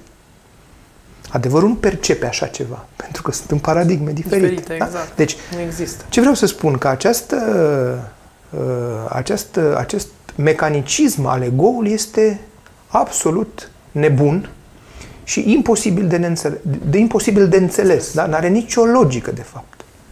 Deci cei care pot să-și analizeze un pic tiparele mentale și de gândire și de simțire, o să-și dea seama că sunt absurde. Numai faptul de a observa faptul, da? Faptul de a observa că ne energie, majoritatea oamenilor parcă înfloresc atunci când se întâmplă o, o nenorocire altuia, da? Poți să-ți dai seama că nu ești pe o cale de evoluție, ci de involuție. Da? Asta înseamnă sacrificiu. Sacrificiu nu are niciun, niciun sens. Da? A te mândri că te-ai sacrificat da? pentru altcineva este un act de mândrie. Da? Nu este nimic altceva. Adică este, este apanajul Egoul. egoului. O pretenție de șartă da? pe care o are egoul. Da? Deci, uh, până la urmă, acest, uh, acest sacrificiu da? este o formă de suferință. Da? Și de ce am uh, ales exemplul ăsta? Da? Se spune că în săptămâna patimilor, da, Iisus a fost supus la diverse astfel de forme de suferință. Da. Ce trebuie să înțelegem? Că Iisus n-a predat suferința. Mulți asta au înțeles. Că Iisus a fost supus la acele da, încercări, da, tocmai pentru a preda suferința. Nu. El a vrut să ne învețe că suferința poate fi depășită. Scopul tuturor maestrilor spirituali este de a ne învăța transcenderea suferinței. Suferința, am spus, nu e necesară. Ea este creată exclusiv de minte. Durerea este necesară creșterii și evoluției. Când nu accepti acea durere ca necesară, da? Tu generezi suferință mentală, emoțională, da? Deci, ori. Iisus n-a predat asta. El nu s-a văitat. El nu s-a văicărit. El nu a acționat în niciun fel. El n-a opus rezistență în niciun Asta fel. spune, n-a, pus, rezi- n-a opus rezistență. Niciun fel, da? A nu opune rezistență înseamnă a nu crea suferință. Da? Uh, Suferința, am spus că este o formulă. Suferința e egal durerea înmulțit cu rezistență. Dacă rezistența pe care tu o pui la nivel fizic, mental, emoțional este zero, suferința este zero. Deci Isus nu a suferit. El nu ne-a predat suferința. El ne-a arătat un instrument prin care suferința este transceansă. Și a transcende suferința este sinonim cu a te vindeca. Iar ajungem la același lucru. În momentul în care ești capabil să transcenzi suferința, care nu e necesară, e doar opțională, tu te-ai vindecat. Da? Și această săptămână a patimilor, da, care culminează cu Momentul uh, răstignirii. drumul crucii, da. Da. Da? drumul către răstignire, da? are ca semnificație că drumul crucii pe care l-a predat Isus este, ar trebui să fie ultimul drum inutil parcurs. Pentru că nu e necesară această suferință. Da, mă gândesc că acum e și această înțelegere care s-a dat. Fiecare are crucea lui. Nu, nu se Are, dar tocmai asta e, trebuie să învețe să o biruiască. Drumul crucii înseamnă suferință, dar nu e necesară. Suferința poate fi transceansă.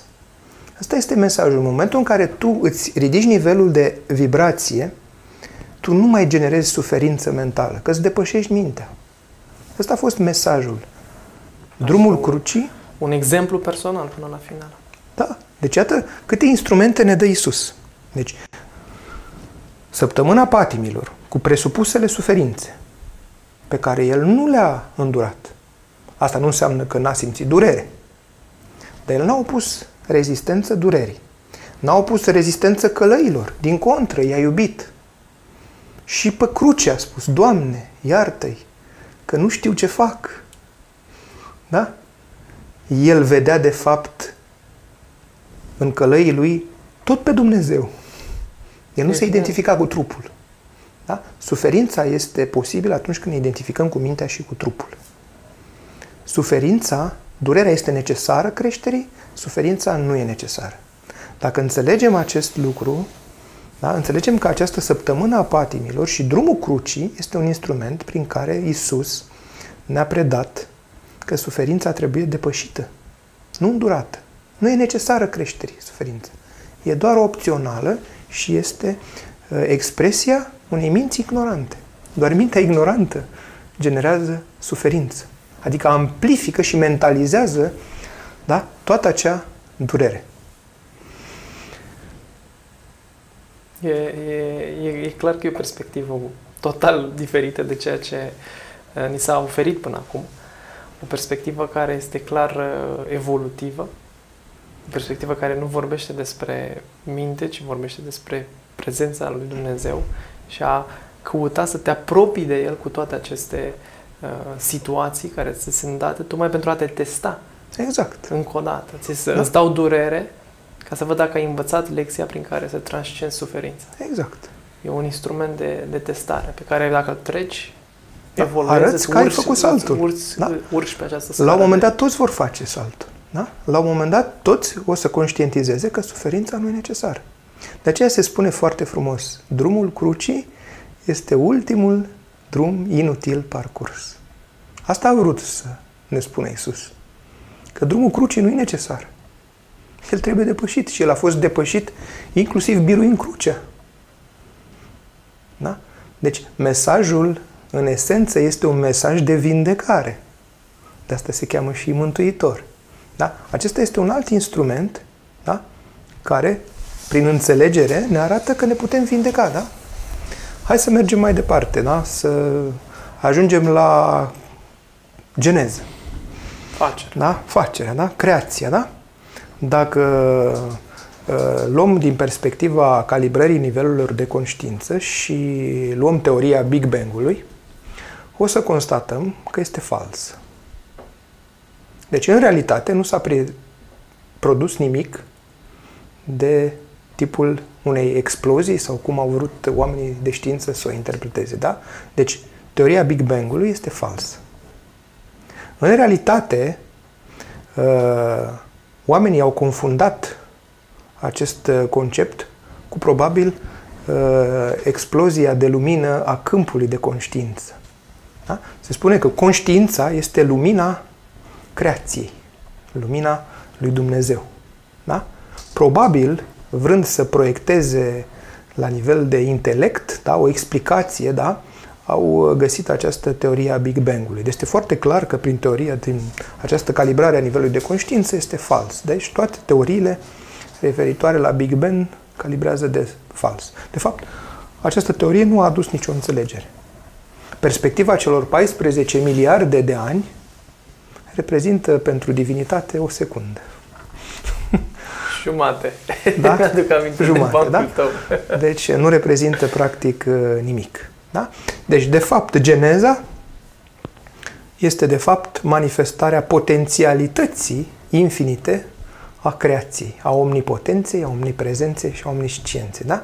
Această creație manifestă a realității, Universului manifest, e una din realitățile infinite noi pe care posibilități din da, de... una din posibilitățile infinite pe care noi o percepem. Dar există infinite dimensiuni, da, inaccesibile percepției și încă cunoașterii noastre. Da? Chiar și celor mai înalți înțelepți, avataruri, da? chiar și Isus, din perspectiva faptului că calibrează la 10, la puterea 1000, pare un preșcolar în perspectiva unor arhangheli, care calibrează la 10 la puterea 50 de mii.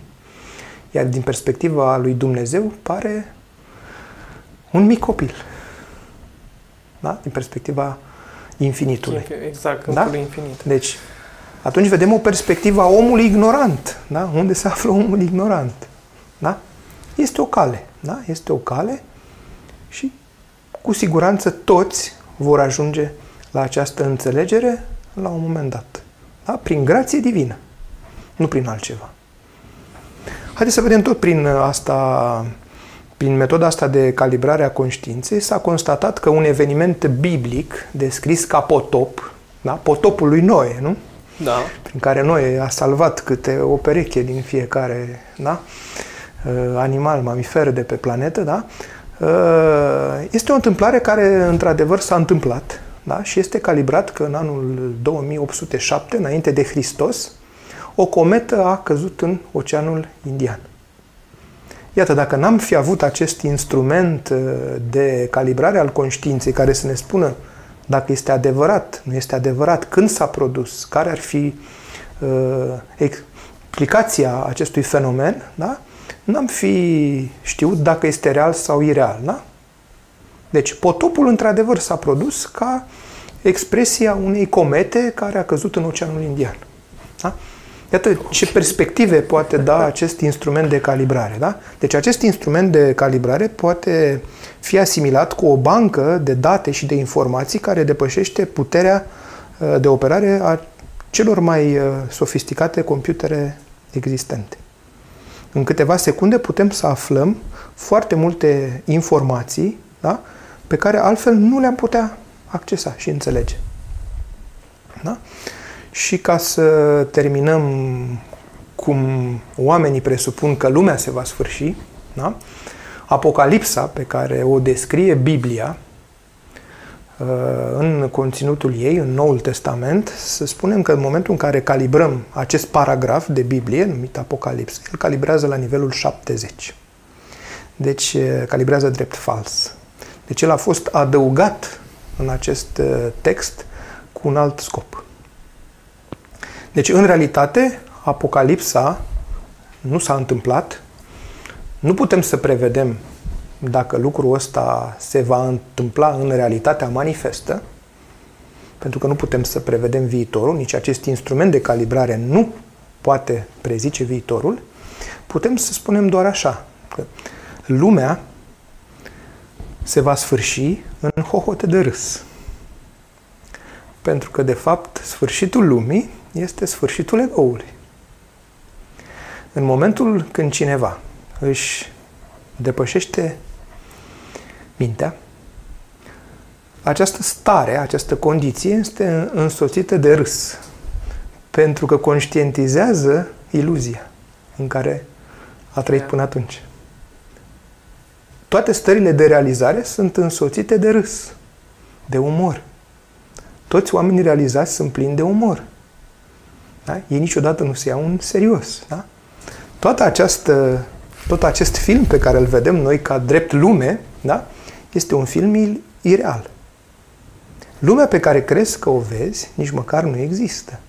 Fiecare are altă perspectivă asupra lumii, ești de acord? 100% asta. Deci dacă ar fi reală, n-ar putea avea atâtea forme. Ar fi aceeași, am vedea toți aceeași realitate. Ori realitatea se dezvăluie dincolo de minte. Mintea ne împiedică să vedem, să vedem această realitate. Ori această vindecare, asta presupune, da? Să ți se reveleze această înțelegere. Da? Deci lumea se va sfârși în hohote de râs. Da? Pentru că asta e, se schimbă contextul. Vindecarea ce presupune? Schimbarea de context. context. Schimbarea de context generează și umor. Totdeauna. Întotdeauna, nu? De cele mai bune bancuri, când, sunt, da? se schimbă contextul. Exact, da? Și mergeau da? ei doi pe stradă și, și da. apare da. schimbarea da. de context. și când apare schimbarea de context, mintea este uluită. Da? Da. Eu aștept feedback-uri din partea celor care vor asculta acest, acest podcast pentru că sunt, sunt extrem de curios fiecare în funcție de nivelul lui, cum percepe această Da, ar fi extraordinar dacă ai putea să faci lucrul să, ăsta. O să promit că se le voi trimite. Celor care ne vor scrie în YouTube vor fi disponibili. Eventual sugestii, întrebări, dacă au, ar și... fi relevante, da? Uh, ce anume n-a fost clar uh, sau ce ar dori să aprofundăm, poate, da? Pentru că, na, eu am prezentat perspectiva asta la nivelul care am considerat eu acum, dacă din acest moment. Putem Apropo să de... intrăm și în mai multe detalii sau dacă ceva e de interes, da? Cine știe, poate organizăm o, o conferință.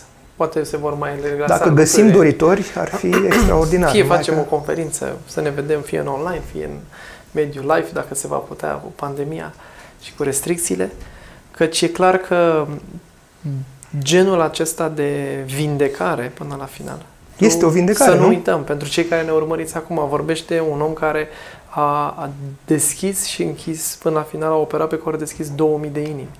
Vorbim de un medic primar de chirurgie cardiacă care vine și oferă această perspectivă uh, total unică de vindecare. Nu vorbește uh, un om care poate nu are nicio legătură cu lumea medicală, un om care n-ar avea habar din perspectiva aceasta, ci din contră. Vorbim de un om care chiar face lucruri extraordinare din punct de vedere al tratamentului, așa cum ne-ai Tocmai ai din și această spus, perspectivă mi-am și permis... care vine și spune, stați un pic că lucrurile sunt, cred eu, diferite de ceea Nu, ce eu am, avem eu am până venit acum. să vă ofer o perspectivă experiențială personală, da? Acum am spus și o repet, nu deținem adevărul absolut, da? Uh, Dacă oamenii rezonează cu ceea ce noi am făcut aici, este extraordinar. Dacă nu, înseamnă că mai au încă să înțeleagă până atunci, da? Și Fiecare au are timp, perspectiva lui, au e clar timp asta. să, să evolueze, da? Și haideți să încheiem acest podcast, care cred că a fost cel mai lung, da? Da. Eu m-am gândit să-l... Eu pe mine m-a pus foarte mult pe gânduri, pentru că permanent ascultam și vedeam aceste perspective, aceste traduceri, aceste Vezi, descifrări. Nici, nici măcar intelectul nu poate contesta. Da. Da? Rămâne uluit în fața unei perspective mult mai ample, pe care nici măcar n-a anticipat-o. Exact, exact, exact. Da? Ea- să- Apare liniștea. Îți apare liniștea, da? Înțelegi că ești pe mâini bune, da? da? Exact. Voința divină, da?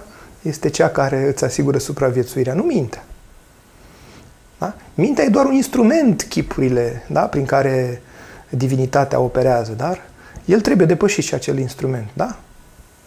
Și haideți să încheiem cu fericirile, da? sau predica de pe munte pe care Isus a, Nu știu. a susținut-o și de asta ți-am zis că am venit cu un... uh, Povesteai că, faci că m-am am, uh, căutat să m-am te- străduit, să m-am, le- uh, m-am străduit uh, să Memorez, le dar nu memorez, intră. da? cele nouă fericiri. Da? Uh, Mărturisesc că nu pot să le, da? să le memorez în tocmai, ca să nu Te rog. facem nicio greșeală. Da? Deci, predica de pe munte da? poate fi numită uh, drept uh, vestirea principiilor din ceruri pe care Domnul Isus uh, da? le-a dat uh, de veste oamenilor. Da? Deci o putem numi Constituția sau legea fundamentală a divinității. Asta a vrut el să transmită. Deci calibrarea nivelului de conștiință face ca aceste fericiri să fie calibrate la 955 nivel de conștiință. Da? Deci depășește nivelul de înțelegere a apostolilor. Da? Deci ele probabil n-au fost înțelese la acel moment de, la ce a vrut să transmită Isus și uneori ele au fost chiar uh, distorsionate. Acum să facem o cadrare. Dacă uh, primele trei uh, fericiri vorbesc despre smerenie și despre cunoașterea de sine, următoarele patru vorbesc despre alinierea la adevăr și la viață. Iar ultimele două ne arată consecințele unei vieți trăite, aliniate în adevăr, în această lume a falsității. Am spus că o să revenim la da, câteva, le-ai cadrat, haideți să câteva lucruri. Da? Deci, uh, haideți să vedem ce spun. Da? Deci, uh, prima fericire, dacă putem să spune așa. Deci, fericiți cei săraci în Duh. Am găsit și varianta cu Duhul, da? căci a lor este împărăția celurilor. Deci, această sintagmă săraci în Duh trebuie înțeleasă ca zmerenie. Da? Sau ca lipsa egoului. În momentul în care tu te lepezi de ego, te vindeci. Iată. Smerenia este un uh, nivel de vindecare. Oamenii care nu mai au nimic de demonstrat în această viață sunt oameni care pot fi recunoscuți că s-au vindecat spiritual. Da? Lipsa egoului, smerenia, este o calitate a acestui câmp și este expresia unui nivel de vindecare al minții.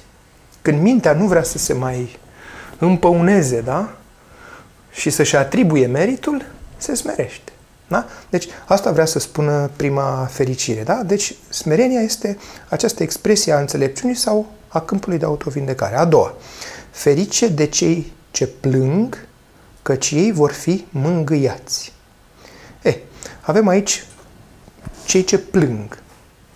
De regulă, majoritatea oamenilor asimilează plânsul cu o tristețe, cu o durere, da? Da. Dar nu e tocmai. Există, putem să plângem și de bucurie.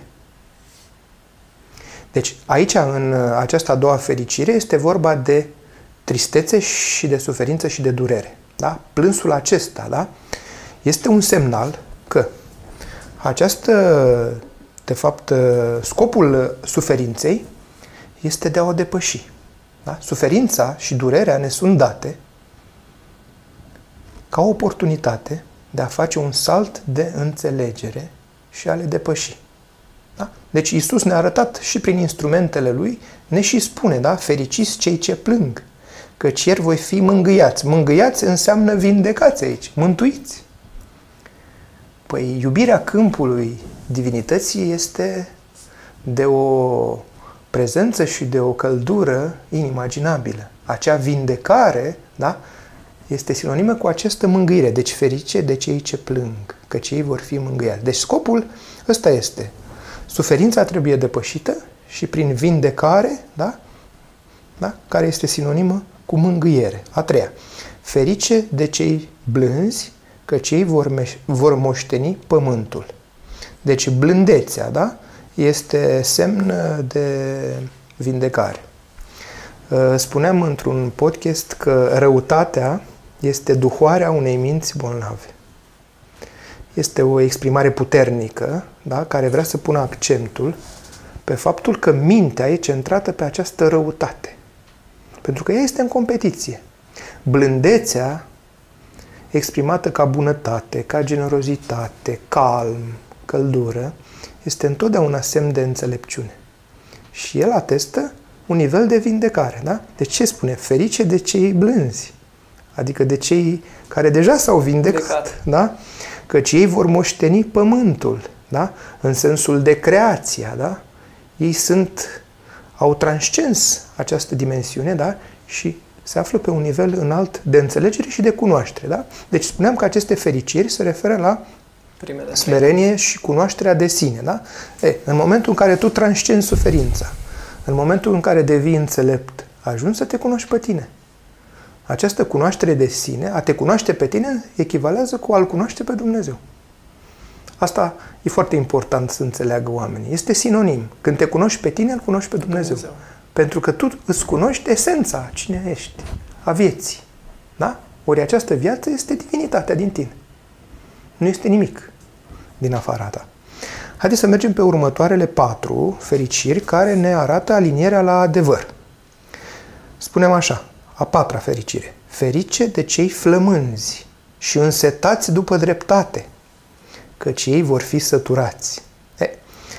E, termenul aici de flămând și însetat, da? după dreptate înseamnă după adevăr. Da, în momentul în care, exact, în momentul în care adevărul te caută, nu mai există nicio cale de întoarcere la falsitate. Da? Deci, această însetare, această flămânzenie, da? arată uh, nevoia cu orice preț a omului de a transcende dimensiunea aceasta materială. Căci ei vor fi săturați, da? Ce ne spune? Că adevărul este suficient. În momentul în care îți este revelat adevărul, să tu nu mai ai nevoie de nimic. Exact. Ai tot. Da? Și ce înseamnă alinierea la adevăr?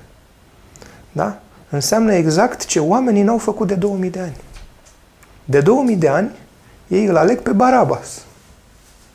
Am spus că revenim.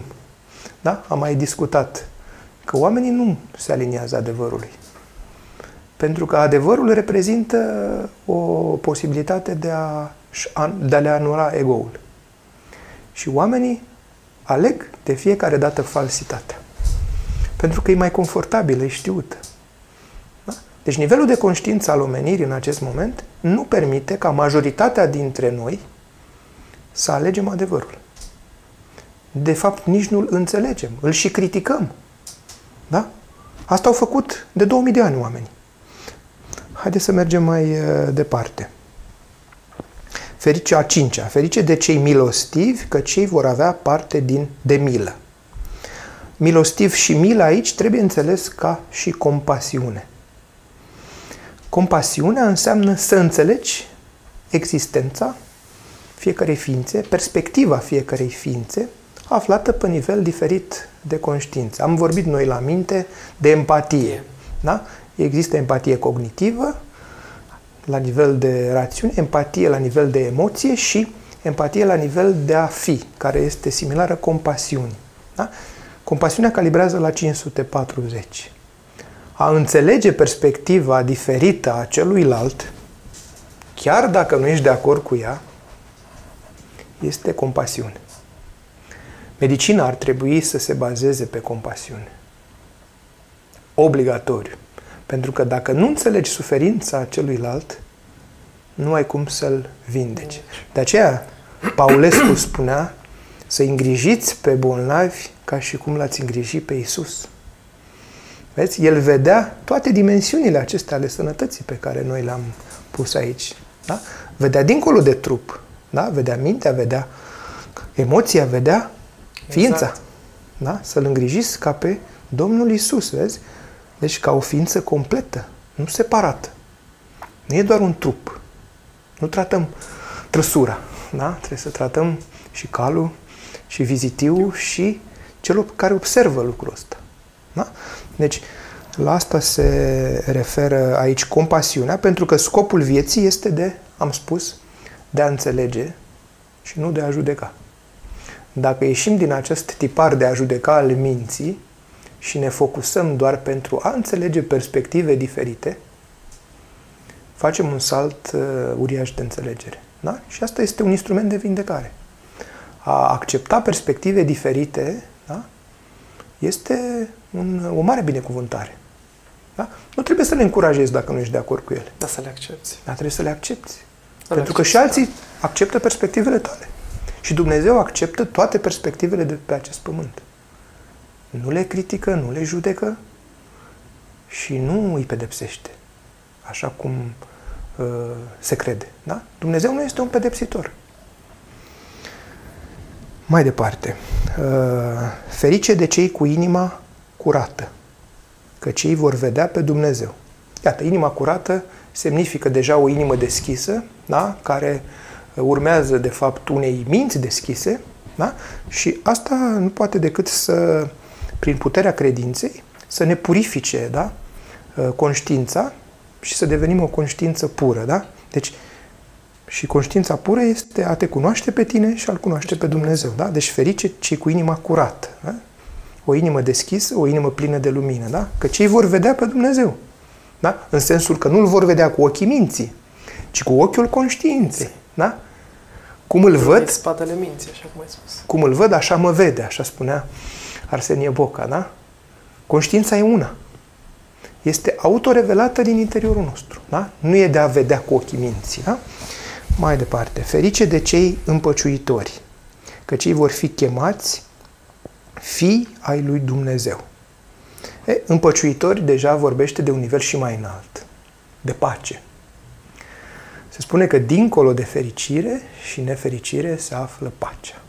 Ca și nivel de conștiință, da? fericirea calibrează la 540, pacea la nivel 600. Da? Nefericirea putem să o considerăm sub 200.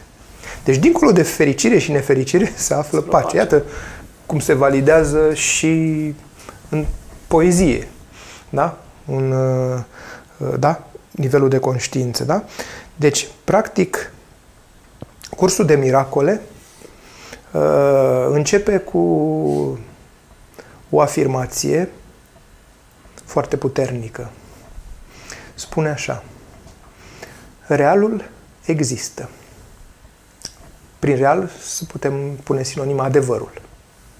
Deci realul există, irealul nu există. În asta constă pacea lui Dumnezeu.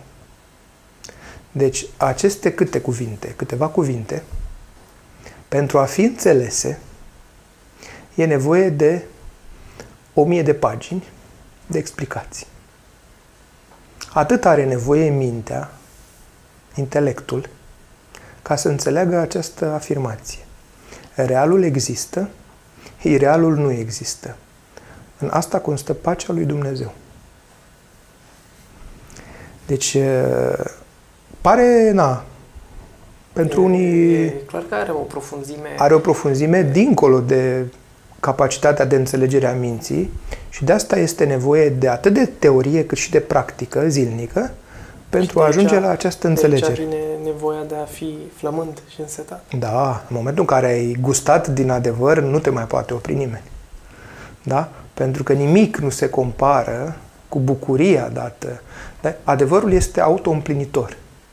Plăcerile lumii pălesc în fața recompensei interioare în momentul în care adevărul este revelat. Da? Deci despre asta e vorba de a deveni împăciuitori. Da? Spuneam că 93% din uh, istoria planetei a fost război. Război, da. De ce a fost uh, acest război? Pentru că există acest conflict între paradigme, între cei sub 200 și cei peste 200. Ei sunt practic în opozanță, dacă vezi. Sistemul lor de credință este exact pe dos. Deci cei sub 200 consideră falsitatea drept adevăr suprem, cei peste 200 consideră uh, adevărul ca adevărat, nu fals. Da? Deci sistemul lor de credință este în opozanță. Deci aceste paradigme vor fi totdeauna în conflict. Da? Ele sunt ireconciliabile. Singura șansă este ca cei care sunt sub 200 să facă saltul. Da?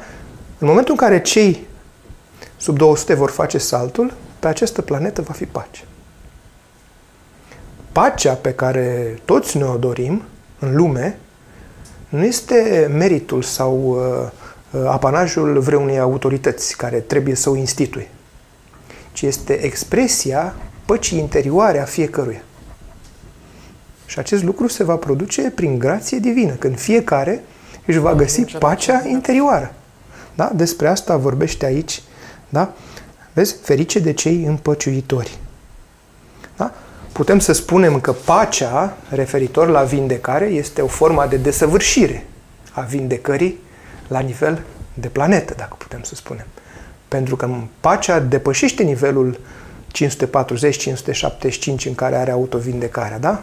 Practic este desăvârșită în totalitate pacea. Nivelul păcii da? este nivelul uh, în care opțiunea noastră nu este decât una, adevărul. Adevărul, exact. Da? Hai să mai avem încă două. Deci, iată, ultimele două, cum spuneam, se referă la consecințele unei vieți trăite aliniate adevărului, dar într-o lume a falsității. Deci, încă trăim într-o lume majoritară a falsității.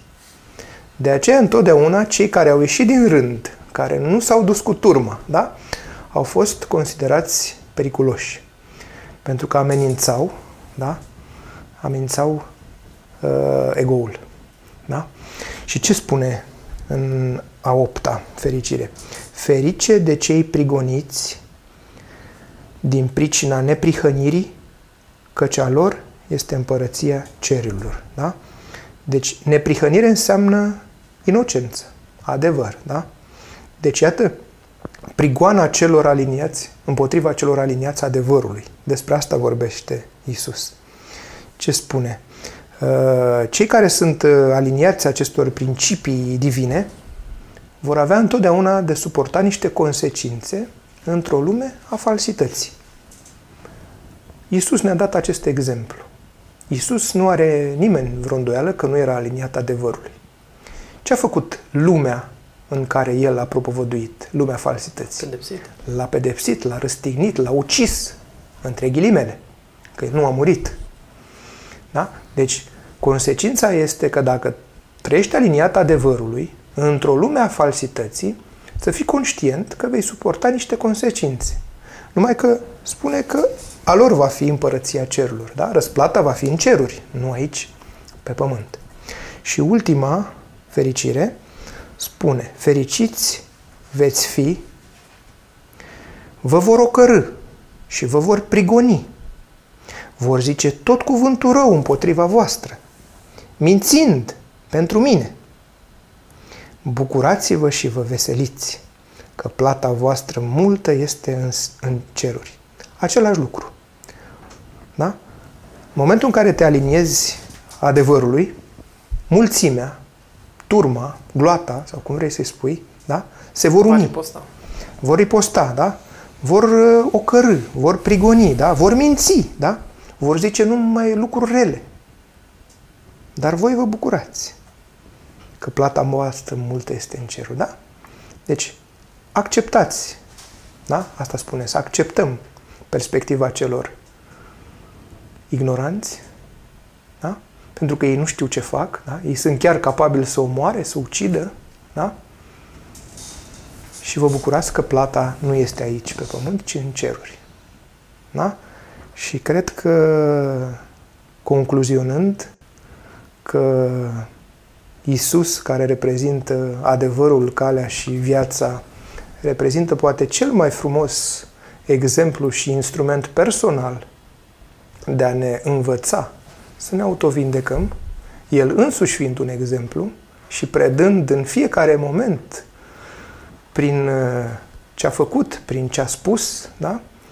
Uh, să ne aducem aminte că El este veșnic în noi și că suntem pe mâini bune. Și să fim mult mai cu ochii deschiși acum după uh, acest podcast care cu siguranță trebuie reascultat, căci a fost atât de darnic cu toate aceste instrumente pe care ni le-a lăsat, tocmai pentru a putea ajunge la acest uh, adevăr de care ai vorbit atât de da, de eu, bine, eu binecuvântare să putem să prezentăm oamenilor astfel de perspective, pentru că mulți dintre ei, în momente de criză, în momente de rătăcire, da, în momente de boală, au uh, să-și aducă măcar aminte un instrument la care să se raporteze. Și poate că un cuvânt, uh, o expresie, o glumă, da, s-ar putea să reprezinte un declic da? pentru acea vindecare, care este întotdeauna existență ca potențialitate în câmp. Asta trebuie să înțelegem. Da? Dincolo de boală și de sănătate, este Dumnezeu. Cât de, cât de frumos spus uh, din nou. Eu îți mulțumesc foarte mult pentru toate aceste lucruri și așa cum ai spus și tu, îi invit și eu pe cei care ne, ne-au urmărit, uh, fie în formatul audio, fie în formatul video, să ne lase comentarii. Sunt foarte curios și eu și Lucian. Am să ți le trimit cele care sunt pe mail și celor care sunt pe YouTube, o să poți să le vezi oricând. Cum ați găsit toate aceste materiale? Cum a fost acest podcast de astăzi plin cu instrumente de, de vindecare venite chiar din, din partea lui Isus, cel mai bun doctor l-ai numit tu, nu? cel mai mare vindecător. Da, cel mai mare vindecător. Deci, vezi, e o binecuvântare, da? Să putem să înțelegem învățăturile pe care El le-a transmis de 2000 de ani. Și cu siguranță sunt sigur, 100% sigur că vom descoperi valențe. Cu siguranță. Sunt multe alte valențe, valențe. pe care fiecare individual le poate.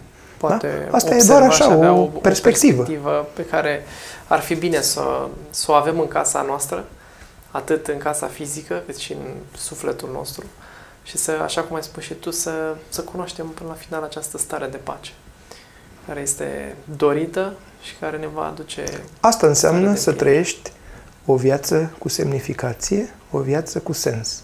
Și nu să o trăiești în ignoranță, în suferință și în sacrificiu. Nu e necesar. Iisus asta ne-a învățat. Că putem transcende suferința, putem transcende boala, putem transcende moartea. Ele sunt doar iluzii.